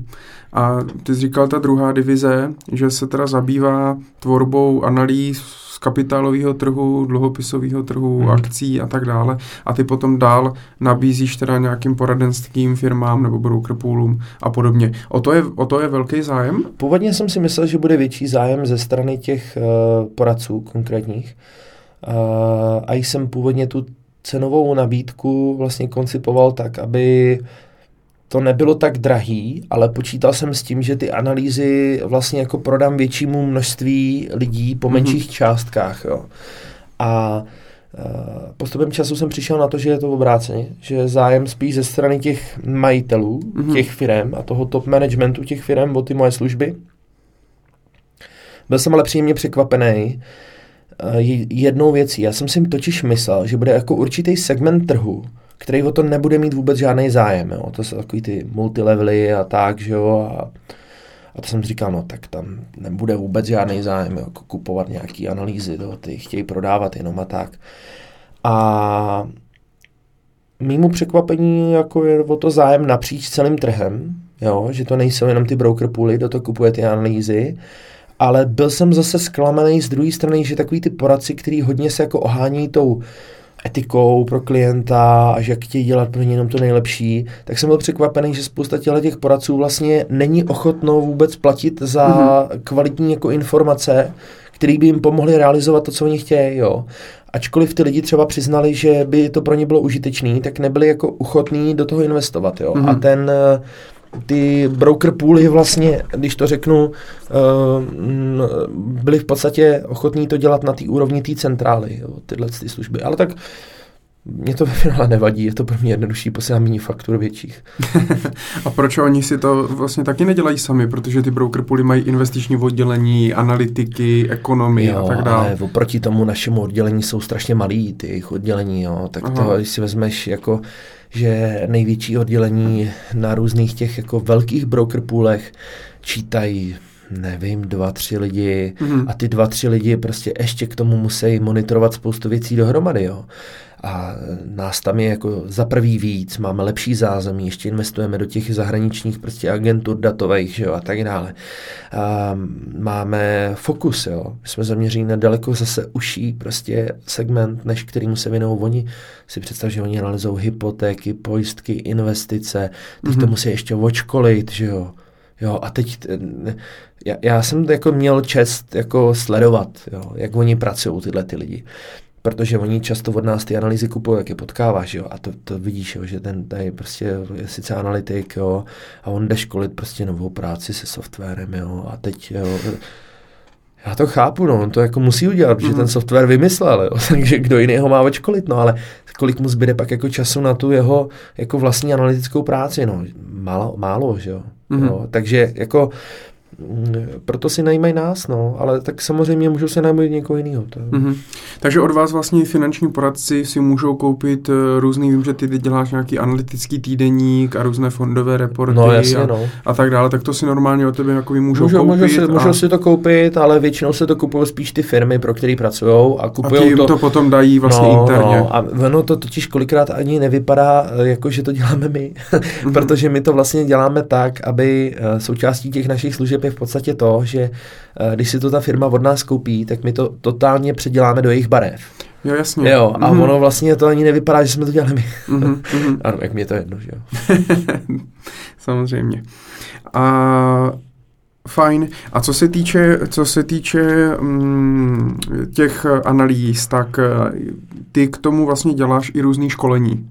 Občas. Že no. občas. Není to jako, uh, když mám zrovna náladu, no, mm-hmm. tak to dělám. uh, někdy, někdy mám třeba hodně práce, víš, a, um, a ono je to dost jako časově náročný mm-hmm. ty, tyhle ty věci dělat, takže to a finančně se to asi úplně... Ale to, jako ono se na sebe vydělá, jo, jako my zase nejsme nej, z nejlevnějších, jo, jako mm-hmm. u těch školení celodenních, tak jako nám platí ty lidi třeba, nevím, 4,5 tisíce včetně DPH za den na osobu, takže to jako víš co, no, jako ono si to na sebe vydělá, jo, mm-hmm. to je v pohodě, ale je to dost jako náročný ta příprava a občas se stane, že jako ty jiný práce je tolik, že vlastně nemáš čas, náladu, chuť jako tohle to dělat, protože mm-hmm. prostě jsi přehlcený jinou prací a jako, ale někdy je to příjemný na vyčištění hlavy, no, takže mm-hmm. jako nedělám to úplně zase jako furt, ale času, času to udělám. Zrovna včera, předevčírem jsem dvě takové akce dělal a to bylo zase jako příjemné osvěžení, ale teď mm-hmm. zase dlouho dělat nechci. ale eh, já si myslím, že právě teďka eh, nedávno bylo, myslím, myslím dvě nebo tři školení ohledně vlastně těch dluhopisů. No to, to, jsem to... Dělal, to jsem dělal včera a předevčírem. No. A to bylo poměrně dost, dost oblíbený, tam probíráte vlastně co s tím účastníky? Ale tak tam probíráme všechno, že jo, tam já eh, těm lidem jako vysvětluji, jak uvažuji nad těma dluhopisama, učím je vlastně finanční analýzu, uvažovat, analyzovat emisní podmínky, na co se zaměřovat v rámci vlastně čtení dluhopisového prospektu, upozorňuje na rizika možný jako uh, spojený s nákupem těch dluhopisů, upozorňuje na to, jak se ty dluhopisy mají správně distribuovat, aby vlastně nedocházelo k nějakému porušování vlastně regulatorních jako pravidel a mm. zároveň je učím jako samostatný úvahy. Jo, snažím se naučit prostě přemýšlet uh, nad těma dluhopisama nezávisle, kriticky, zdravě kriticky, aby neuvažovali jako všechny dluhopisy špatně, ale aby uvažovali OK, tohle by mohlo dávat smysl, tohle je už za hranou, jo, aby, aby se naučili samostatní úvahy mm-hmm. a pak si ukazujeme nějaký konkrétní vlastně praktický příklady, kde jim ukazuju já na konkrétních případech, jak já přemýšlím a snažím se Eh, ty svoje vzorce uvažování jako je naučit. No. Mě by hrozně, já jsem na tom školení nebyla, ale docela by mě zajímalo, co tam vykládáš, protože spoustu kolegů po mm, tom, co se zúčastnili tvého školení, tak přestav, přestali nabízet jednotlivé dluhopisové emise. Některý, a někteří i začali nabízet nějaký jiný, ale eh, Každopádně eh, ty, ty na to hodně upozorňuješ v, v těchto kruzích, hmm. i hodně na Facebooku si psal hodně příspěvků ohledně dluhopisových emitentů a tak dále. A dneska vlastně na tom finančním trhu se, když to řeknu hovorově, tak roztrhl pytel s dluhopisemi emisemi. Každá firma dneska prostě vydává dluhopisy, máme spoustu platform různých, eh, kde si už dluhopisy CZ, dluhopisomat a, a, a tak dále, kde si vlastně ti lidi můžou nakoupit eh, dluhopisy firem, který třeba tady ale ani před rokem, před rokem nebyly a dneska mají dluhopisový program na miliardu a, a lidi jim prostě půjčují peníze kde ty vidíš vlastně ten největší, největší problém tady v tomto? No, eh, v nepoužívání zdravého selského rozumu. Na straně investorů a na straně distributorů. Já nepochopím, že někdo, kdo uh, pracuje uh, tvrdě od rána do večera a vydělává peníze, uh, si koupí dluhopis, uh, o kterém si předem vůbec nic nezní, jako nezjistí. Mm-hmm. Uh, to je jako samozřejmě uh, určitě špatně a takhle by normální člověk neměl jako uvažovat, protože když si uvědomíš, že třeba lidi, co vydělávají 30, 40 tisíc měsíčně, jsou schopní prostě vzít půl milionu korun a dát je do dluhopisu právě třeba takovýhle firmy, o kterých ty si jako hovořil, jo, tak to je prostě věc, která musím říct, je jedna z těch, který jsem ještě nepochopil. Jo. Mm. A myslím si, že e, naším úkolem je jako ty lidi upozornit na to, mm. že jako fakt to může dopadnout špatně. Jo. A e, z druhé strany nepochopím absolutní nepoužívání selského rozumu těch jako finančních distributorů, který celý život dělají tuhle tu práci, říkají, že by tuhle tu práci chtěli dělat i za pět let, za deset, za patnáct, za dvacet. Nic jiného neumí. A pod eh, jednoduchou nabídkou nějaký provize eh, začnou prodávat něco, o čem si vůbec nic nezjistí co může být potenciálně extrémně nebezpečný pro jejich reputaci na tom trhu a přitom jako, víš co, ono s těma dluhopisama to není tak, že je všechno špatný. Jo. Mm-hmm. Jako určitě jsou tady jako firmy, které uh, to podle mě dělají jako celkem seriózně. Můžeš jmenovat třeba?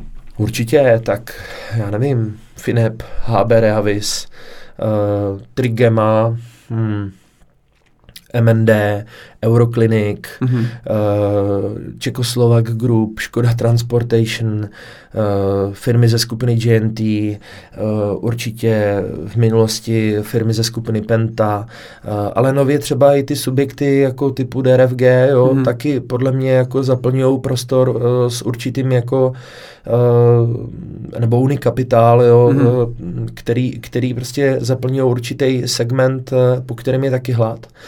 A těch firm je jako relativně hodně, jo, mm-hmm.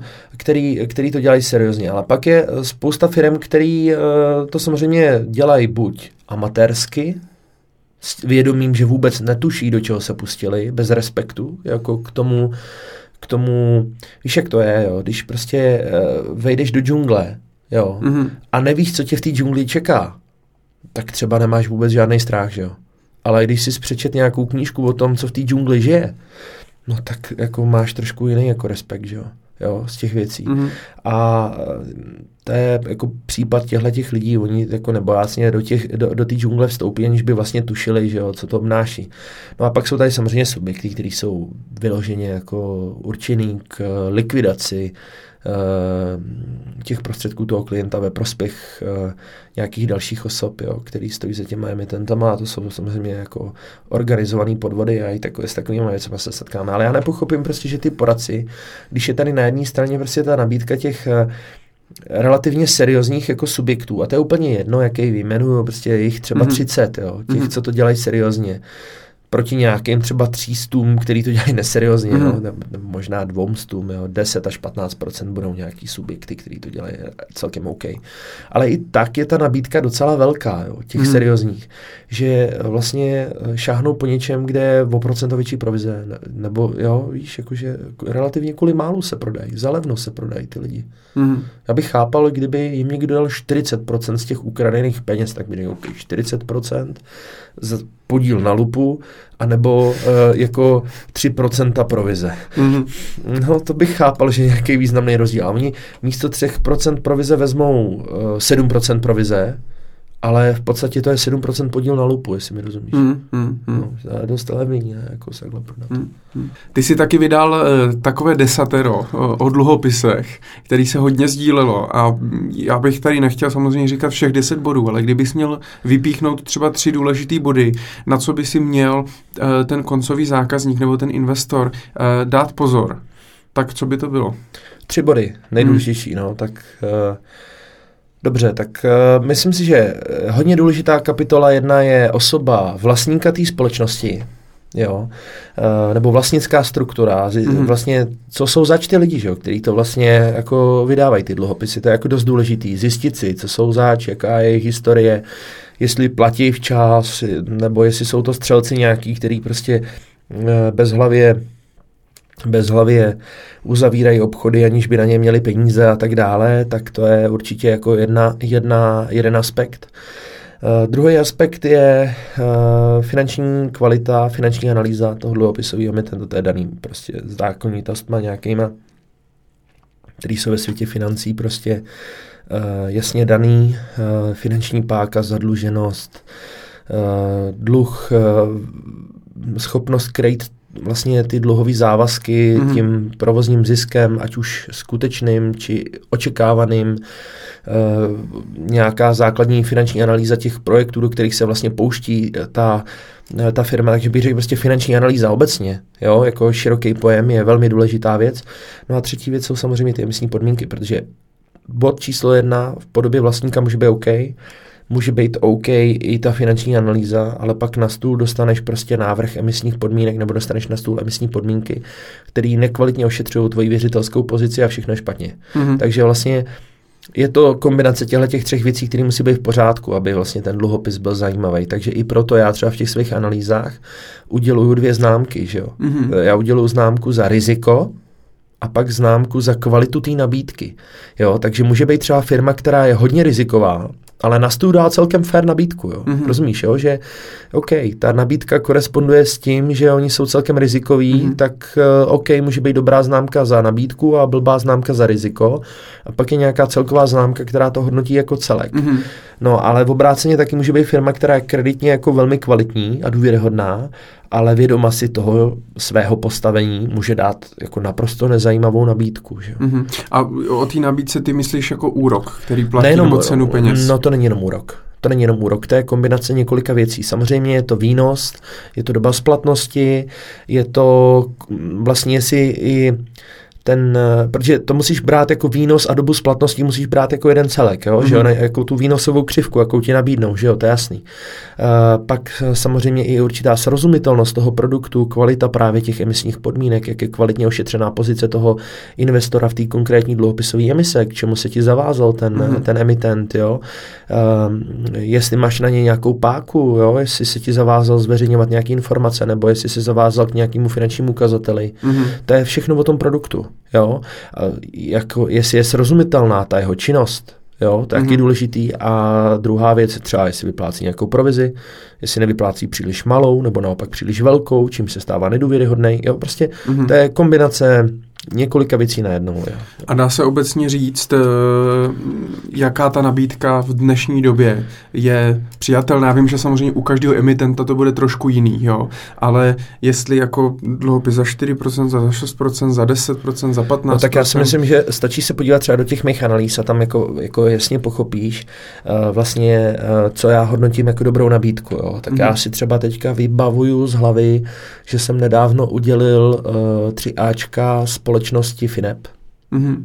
která prostě nabídla velmi uh, jako dobrý poměr uh, vlastně výnosu, uh, doby splatnosti, riziku spojený vlastně s tou firmou po stránce finanční, po stránce kompetencí, že jo, jako poměrně dobře prokázala, že ví, co dělá a tak dále.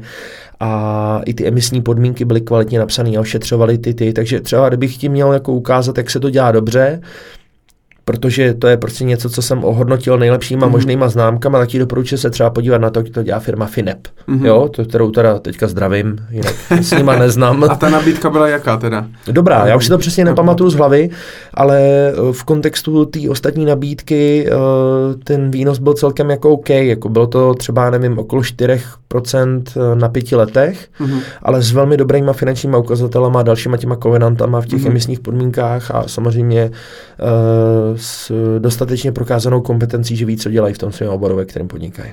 Mm-hmm. Super, perfektní. Ty kromě tady těchto projektů o e, z dluhopisy, tak vím, že ty máš jeden projekt a to je, nebo tím je důvěryhodná banka. Přesně tak. A důvěryhodná banka, co to je, co si pod tím vlastně můžeme představit? To je projekt, který se mi zrodil v hlavě eh, v roce 2008 během finanční krize, vlastně když eh, padaly ty banky jak švesky, že jo, mm. Washington Mutual, že jo, a spol, že jo, tam Lehman Brothers jo, a tak. A vlastně eh, já jsem si říkal, že je škoda, že vlastně nikdo se nezabývá tím, jak kreditně kvalitní, si všimní, že všechno, co já dělám, se furt točí vlastně mm-hmm. kolem kredit risku, jo, mm-hmm. že největší hobby, který mu se věnuju, že jo. Eh, tak uh, jsem si říkal, že škoda, že vlastně se tomuhle nikdo nevěnuje tady, tady v Čechách. A pak jako asi mě trošku inspirovali projekt, který se jmenuje bankovní poplatky, ne, něco mm-hmm, takového, mm-hmm. kde vlastně uh, ten Patrik Nacher, myslím, uh, vlastně nějak jako se zabýval tím, že se řadil ty banky jako na ty hodný a zlý podle toho vlastně, jak byli friendly vůči těm klientům. Jo. Já jsem si říkal, ale jako to přece takhle není, jako, ne? jako z mýho úhlu pohledu. Jo, aniž bych teda chtěl nějak znevažovat jeho zásluhy jako mm-hmm. v mhm. této oblasti, ale jsem si říkal, to, mm, já s tím jako nesouhlasím. Jo. Uh, já bych radši měl prostě peníze v bance, uh, která je stabilní finančně, než která mi všechno dá zadarmo. Takže jsem se začal zabývat projektem Důvěryhodná banka ve smyslu, prostě jsem začal zkoumat kreditní, analý, kreditní kvalitu vlastně těch, těch konkrétních bankov, bank u nás. A e, protože samozřejmě většina z nich nemá rating, že jo, tak to dávalo smysl jako tohle to dělat a e, navíc e, důvěryhodnost toho ratingu je taková no, ne úplně nejlepší mm. jako po, po té finanční mhm. krizi. Mm tak uh, jsem se tomu začal věnovat a v začátku tak třeba první čtyři roky jsem se dostrápil, nebo prvních pět let, protože uh, jsem na to neměl zázemí, jo, tady tohle mm-hmm. to udělat. A až pak vlastně v Comsense Capital, uh, respektive pak Comsense Analytics, uh, jsem s tímhletím začal trošku profesionálnější s tím svým týmem analytiků a narazil jsem na bezbarného kluka, který se jmenuje Martin Sklenský, který pro mě dělá do dneška a s ním vlastně se mi to podařilo realizovat. Eh, letos budeme dělat už čtvrtý ročník a vlastně 29. listopadu eh, budeme oznamovat eh, už čtvrtý ročník vlastně této analýzy důvěryhodná bonka roku 2018. Mm-hmm. To budeš vlastně živě, myslím, na konferenci FinFest. Přesně tak, no. Uh-huh. A co teda uh, hodnotíš konkrétně? A jakýma známkama? Jak, a jak to probíhá? No hodnotíme to eh, jako velmi podobně jako ty dluhopisy, vlastnická mm. struktura, kompletní finanční analýza. Tam je to hodně o analýze těch aktiv, že jo, té banky, protože to je, samozřejmě musíš hodně sledovat vlastně, eh, za čím je, eh, kde je složený ten, kde, kde je alokovaný ten majetek té banky. Jo. Ta mm. metodika je bych řekl, ještě vodost jako složitější než u těch dluhopisů, že banky, že jo, to jsou prostě mm. instituce obrovský. My tu metodiku poměrně transparentně celou zveřejňujeme eh, na stránkách důvěryhodnábanka.com, mm-hmm. jo, kde vlastně každý si to může přečíst, jo, jak jsme to hodnotili. A zajímavý teda je, že uh, před rokem, když byl vlastně předchozí ročník, tak jsme tam trošku banku JNT my jsme ji teda ocenili jako kvalitní, jako nějakou tou medailí bronzovou, mm-hmm.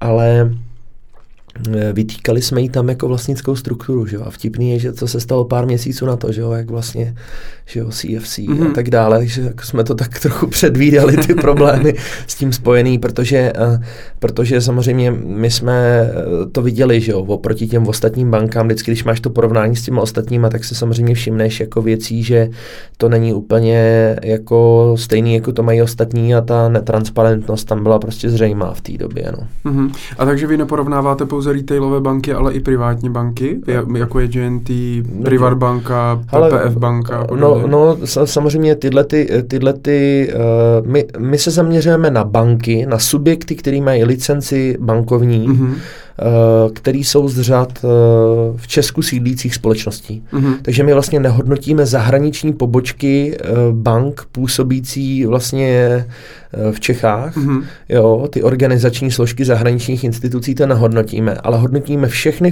firmy s bankovní licencí, které mají sídlo na území vlastně České republiky. Jo? Nemá zrovna, teď mě napadá, nemá zrovna M-Bank jenom organizační složku tady. No, M-Bank taky není součástí té naší analýzy. Takže tam není. To tam není, no. Mm-hmm. No a která banka je teda důvěryhodná?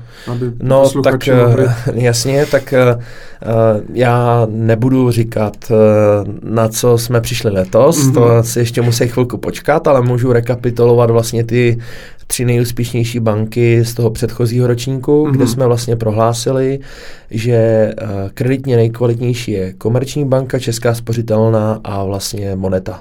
Mm-hmm.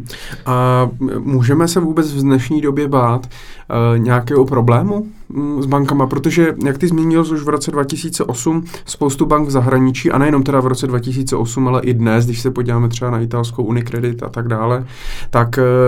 Uh, Unicredito. Mají nějaký, měli nějaký, mají nebo měli nějaký problémy, zatímco v té České republice těm bankám se poměrně daří, posílají tuční dividendy těm matkám v zahraničí. Uh, může se vůbec stát nějaký problém u nás nás v České republice? Myslím si, že může, ale uh, abych uklidnil naše jako posluchače, tak si nemyslím, že v tuhle tu chvíli jako hrozí nějaký um, velký problém uh, z řad těch uh, velkých bank. Mm-hmm. Jo? Tam si nemyslím, že by hrozil nějaký nějaký průšvih v krátké době, byť samozřejmě bankovnictví je citlivý stroj a tam se ty věci můžou velice rychle změnit. Mm-hmm ale uh, myslím si, že z řad těch menších, ale už i dneska středně velkých bank uh, máme potenciálně uh, v některých bankách zaděláno na problémy v případě, že by došlo k nějakému, řekněme, výkyvu v hospodářském cyklu, který by je zasáhl negativně z hlediska úvěrového selhání jejich klientů. Mm-hmm tak si dokážu představit, že nastane poměrně zásadní problém. Mm-hmm. No a hodně lidí samozřejmě, kteří mají peníze v bankách, tak eh, říkají jasně, my je máme pojištěna ze zákona až do 100 tisíc euro nějakým fondem pojištění vkladu. Dneska je to, myslím, garanční systém finančního trhu. Mimochodem jeden z nejvýznamnějších emitentů dluhopisů. Jo, který samozřejmě se, ano, říká se, že stejně nemá dostatek finančních zdrojů na to, pokud by padla třeba středně velká banka, tak v podstatě není schopna uh, ty klienty vyplatit. Jak no, myslíš, že to, jak by, jak by no, to probíhalo, no, kdyby je se to, to Je to, jak to říkáš, samozřejmě. Jo. Uh, pád uh, dneska už i středně velké banky by způsobil obrovský problém. Mm.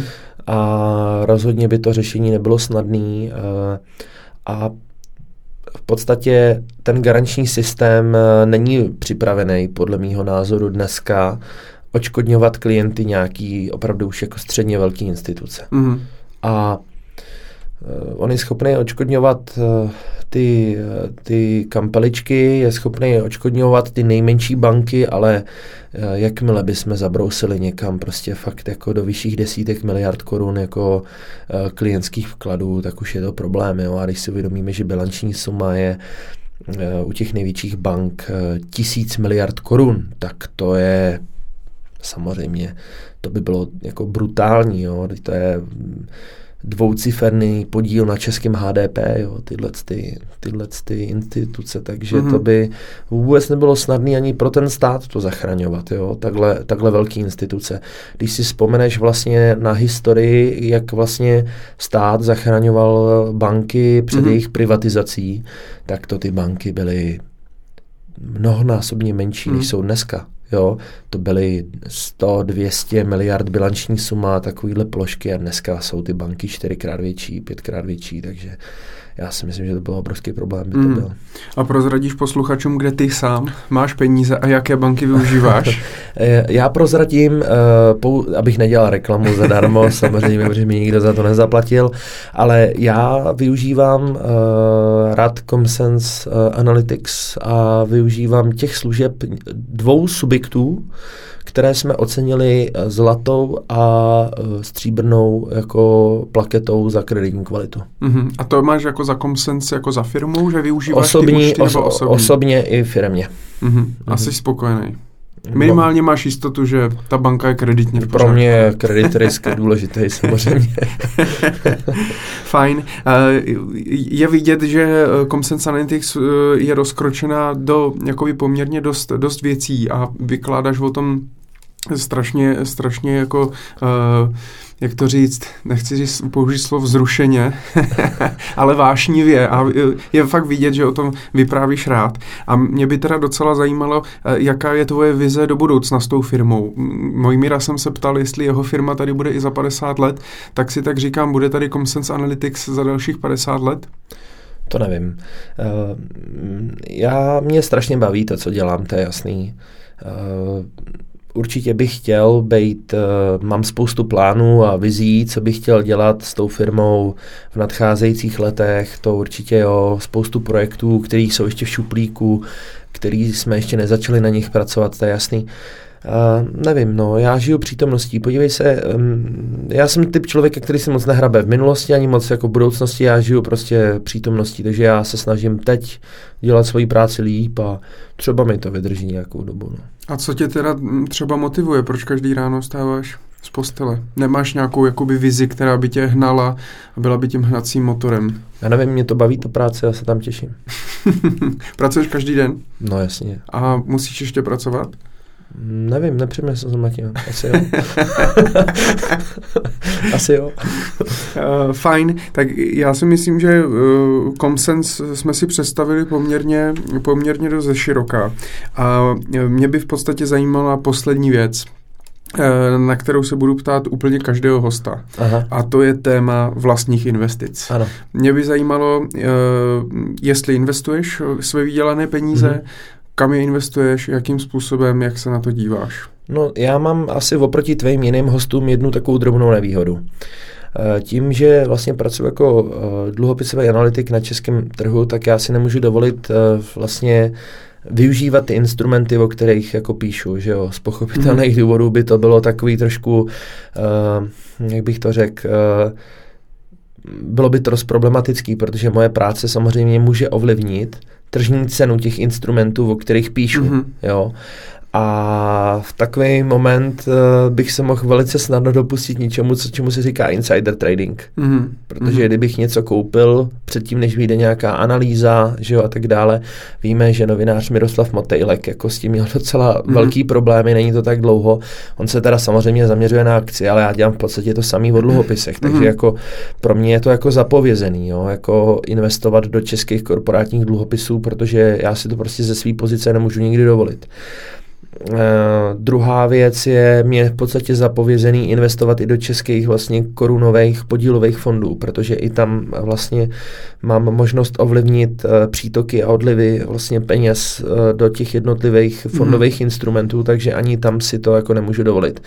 Tím pádem jako mi zbývají ty instrumenty, které nejsou v české koruně a možná třeba řekněme ještě české akcie. Uh, ale víš, jaká je ta nabídka českých akcí, že to není zrovna dvakrát slavný, takže já mám možnost investovat do cizoměných instrumentů a když už podstupuju to měnový riziko, tak tam eh, samozřejmě šahám po těch jako agresivnějších věcech typu akcie a eh, u těch akcí spíš jako se věnou tomu stock pickingu. Mm-hmm. Jo, ale eh, tam v tuhle tu chvíli se přiznám, žádnou jako expozici nemám, jo, mm-hmm. protože uh, já se obávám, a myslím, že jsem o tom hovořil jako mnohokrát, že jako ta situace na tom akciovém trhu podle mě není zrovna jako vhodná v tuhle tu chvíli. Já mm-hmm. jsem své opozice akciový už um, jako před relativně delším časem jako opustil všechny. A teďka uh, investuju spíš jako do dvou segmentů. Jednak za prvý uh, se angažuju v několika startupech, a druhá věc je, že se věnuju jako segmentu eh, vlastně soukromého investování do realitních jako eh, příležitostí, takže, takže se snažím jako investovat tímhle tím směrem. Takže jako přímo nějaké nemovitosti nebo přímo i, i, jako i development, že i jako... Development ne přímo, ale jako nákupu bytu, ano. Mm-hmm. Mm. Já jsem hrozně rád, že jsi změnil ty akcie. Mm-hmm. si trošku tak nahrál. Protože uh, před naším rozhovorem tak uh, jsem se koukal na jedno takové starší video tvoje, uh, z roku 2013 ze soutěže bez planner. Ježišmarja. který je dostupný na YouTube mimochodem a je no, to poměrně to je. dosti záživných 13 minut, takže pokud se někdo chce podívat. Ale ty si tam v podstatě řekl, že vyšel v roce 2013 článek uh, investování do akcí je pro hlupáky. Ano. A zajímalo by mě, jak s odstupem času eh, se na to díváš eh, teď, protože ty i, i předtím si poměrně právě vykládal o tom, že eh, nedoporučuješ vlastně investovat do veřejně obchodovatelných firm, a docela by mě zajímalo, jestli si toho názoru jako držíš doteď, nebo se něco změnilo. No, takhle. Já jsem odkojený jako analytickou školou profesora Jilka. Jo, mm-hmm. to je prostě můj mentor obrovský, že jo. Uh, jeho knihy jsem hltal, že jo, víš sám, že prostě to já sleduju už spoustu let jeho... Máme já, přečtené taky na no, tvé doporučení. Jo, je to fakt jako věc, která mě koluje v DNA, jo, tady, eh, tady ty jeho postoje k eh, těm akciovým uh, titulům a já bych řekl takhle, ano, jako do značné míry bych se pod to podepsal i dneska, pod ty, pod ty názory, které jsem měl v roce 2013. A to i navzdory tomu, že akcie rostly ještě od té doby a tak dále. To není jako moc podstatný. Jo.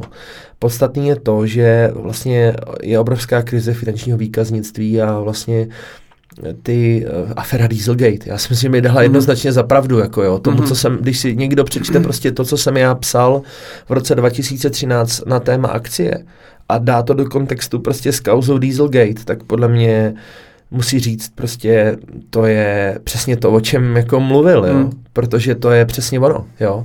A ono samozřejmě ty akcie rostly, ale potřeba se podívat jaký, jo. Rostl tamhle Microsoft, Google, jo, Apple, jo, um, Facebook, jo, tyhle ty to táhly, no ale jasně, co dělal ten Volkswagen, co dělal ten Daimler, co dělali ty automobilky, ty jsou teďka úplně nejlevnější, jaký kdy byly, mm-hmm. jo.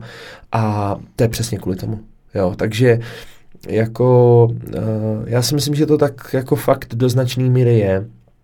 Ty veřejné akcie, uh, ty veřejně obchodovatelné akcie jsou samozřejmě pro retail, jsou samozřejmě pro lidí, kteří to nečtou, neanalyzují, jako, eh, jaký je jako důvod pro to, aby prostě cena Amazonu byla 980 miliard dolarů. Jaký? To nikdo nemůže přece Už racionálně. překročili vlastně bilion, myslím teď. No, no, no, no, Hmm. no, to Apple překročil, že jo? No jako první no, a Amazon no, pár dnů. No, no. jasně, no. Jako, jaký je pro to důvod? Jako, Hmm. Žádný. Jako to, to, to, Love brand. No jasně, a to je přesně ono, ale to my jako analytici s tím strašně jako bojujeme, Hmm. že jo, jako, protože ty jsi na straně toho racionála, racionálna a tady, máš proti sobě davovou psychozu, to samozřejmě a všichni jsou chytrý, že jo, Expo říkají, no vidíš, ty si říkal, že akcie jsou- blbý, no. Ale já tvrdím, akcie jako instrument nedostatečně jako uh, chrání postavení těch jako investorů. Mhm. Jo, to je to, na čem trvám a to si myslím, že je prostě nadále platný. Bez ohledu na to, co dělá jako prostě cena akcí. A je to velký problém a ještě to velký problém bude. Mhm. A když jsi zmínil ty automobilky, tak mě to samozřejmě nedá se nezeptat. Ty už možná tušíš. A to je samozřejmě Tesla a, a Elon Musk. No tak to je, Jak, z pohledu analytika. no tak to je prostě ta, ne, jak ona se jmenuje, Monika Štiková, prostě kapitálovýho trhu. ne, to je taková prostě, já to nechápu, no, to já nevím, no, to jsou lidi, kteří ho obdivujou, podle mýho názoru, Uh, jako se pohybuje fakt jako na hraně jako toho zákona s těma svýma slibama, že, jo? že něco udělají, že něco postavějí, vyrobějí, tohle. Já vůbec jsem nepochopil tu jeho kauzu s tím potápěčem, jo, třeba. Mhm, to ani nevím. No, jak obvinil to, toho potápěče, vlastně, jak byli ty Jo, jo, v fotbalisti v té jeskyni, no. Mhm. Jak ho vinil z té pedofilie, jo, to, to, to, jsem vůbec nepochopil, jako jo, tyhle ty věci. Nevím, je divný. Já, mě je extrémně nesympatický ten člověk, eh, mm, jako je dost arrogantní podle mě a jako faktem je, že ta jeho firma má velmi špatné finanční výsledky a on je pod čím dál větším tlakem a hlavně to, co řekl, že tu firmu stáhne z burzy, že jo, To jsem se chtěl zeptat, jestli jsi No, to to- analyzoval právě, no. protože to, to v podstatě to je- neměl dělat to, vůbec. to je jako, myslím si, že hodně vysoká hra, jo, protože když si uvědomí, že vlastně on uh, mohl dost výrazně a to jako určitě ovlivnil dost výrazně cenu těch akcí Mm, v ten mm, daný mm. moment. kdy To oni vyskočili. prohlás- No jasně, samozřejmě. Tak uh, to je prostě manipulování s tím trhem, že jo, a pokud prostě je dost možný, že ho za to třeba ještě jednoho dne někdy bude někdo vyšetřovat, že jestli vlastně to neprones jako bez jakýhokoliv jako uh, důkazu, nebo ne důkazu, ale řekněme je- bez jakýkoliv jako výrazný aktivity, která by už k tomu směřovala, tak je to samozřejmě hodně jako složitý, no. A ta Securities Exchange Commission, která má na starosti tyhle ty věci tam, tak podle mě oni se s ním mazat nebudou, jako jo, to Mhm. je, ale je to správně, jo, protože to jako uh, tyhle ty manipulace, to by fakt jako uh, není, ne, třeba když si vezmeš jako Bill, ten, že Bill Gates, eh, prodával každý měsíc vlastně ak- stejný počet akcí Microsoftu prostě stále furt dokola, jo, mnoho let, aby vlastně zamezil pochyb, jako nějakým pochybnostem o tom, že manipuluje s těma akciemi. Mhm. Tak řekl, já budu prostě prodávat furt stejně, aby mě nikdo nemohl jako nařknout z Mhm. toho, že jako Mhm. s tím nějak hejbu, jo, s tím prodáváním vlastních Jasně. akcí. No, on podle mě se chová třeba na rozdíl od Gatese jako extrémně vlastně jako neseriózně, že vůči těm ostatním Mhm. investorům, no. No uvidíme, jak investoři, jak dlouho budou mít ještě No, a, trpělivost. ne, a nemluvě o tom, že samozřejmě valuace té Tesly, jako když ostatní firmy se obchodují za pod 0, po, pod jednonásobek prostě price to book a, a za pod, hluboko pod jednonásobek tržeb a on se obchoduje za desetinásobek price to book a čtyřnásobek tržeb, tak no nevím, no, jako mně to přijde fakt zvláštní, no. Mm, mm. No a mm, s tím mě napadá další otázka. Mm, Očekáváš, eh, dneska se zase pořád se vrátilo, že se očekává krize, očekává se větší korekce, že se to přece musí zadrhnout. Teď vlastně se říká, že finanční trhy vlastně rostou nejdéle v historii od března 2009. Do dneška nebyla větší korekce, myslím, než 20%. Trhy vydělali přes 400% za to období. Očekáváš nějakou, nějakou korekci? Měli bychom se stáhnout, připravit hotovost a počkat na slevy? No, eh, já se tak jako zatím chovám v tuhle tu chvíli, protože jako mm, do značné míry jako souhlasím s tím, co si právě řekl, ale druhá věc je, eh, ty akciové trhy jsou nahoře zejména díky vlastně několika málo firmám, který to vytáhli strašně nahoru. Já jsem zrovna včera říkal vlastně finančním poradcům na jedné akci, že vlastně čtyři nejhodnotnější IT firmy v USA, že jo, což je Apple, uh, Google, uh, Microsoft a uh, a pomož mi. Facebook? Facebook, jo. Tak tyhle ty čtyři mají vlastně přes, uh, mají snad 50% hodnoty uh, 500 IT firm v USA. Hmm. Já nevím, no to si nevyžaduje žádný další komentář. tak uvidíme, jak dlouho to ještě, jak dlouho to ještě vydrží. No je to časovaná bomba, no, každopádně. Takže doporučíš určitě mít připravenou hotovost a vyrazit potom na nákupy. No, asi se to nabízí, no, ten, mm. ten postup. Fajn, super. Já ti moc děkuji za rozhovor. Já děkuji za pozvání, bylo to příjemné. A doufám, že se uh, po, za pár let třeba potkáme znovu. Já doufám, že se potkáme dřív, ale uh, do tvýho pořadu asi až za pár let. Ať se ti daří, Tak jo, tobě Ahoj. taky děkuji. Tento pořad vzniká ve spolupráci s Univerzitou Jana Amose Komenského Praha a tímto jim moc děkuju.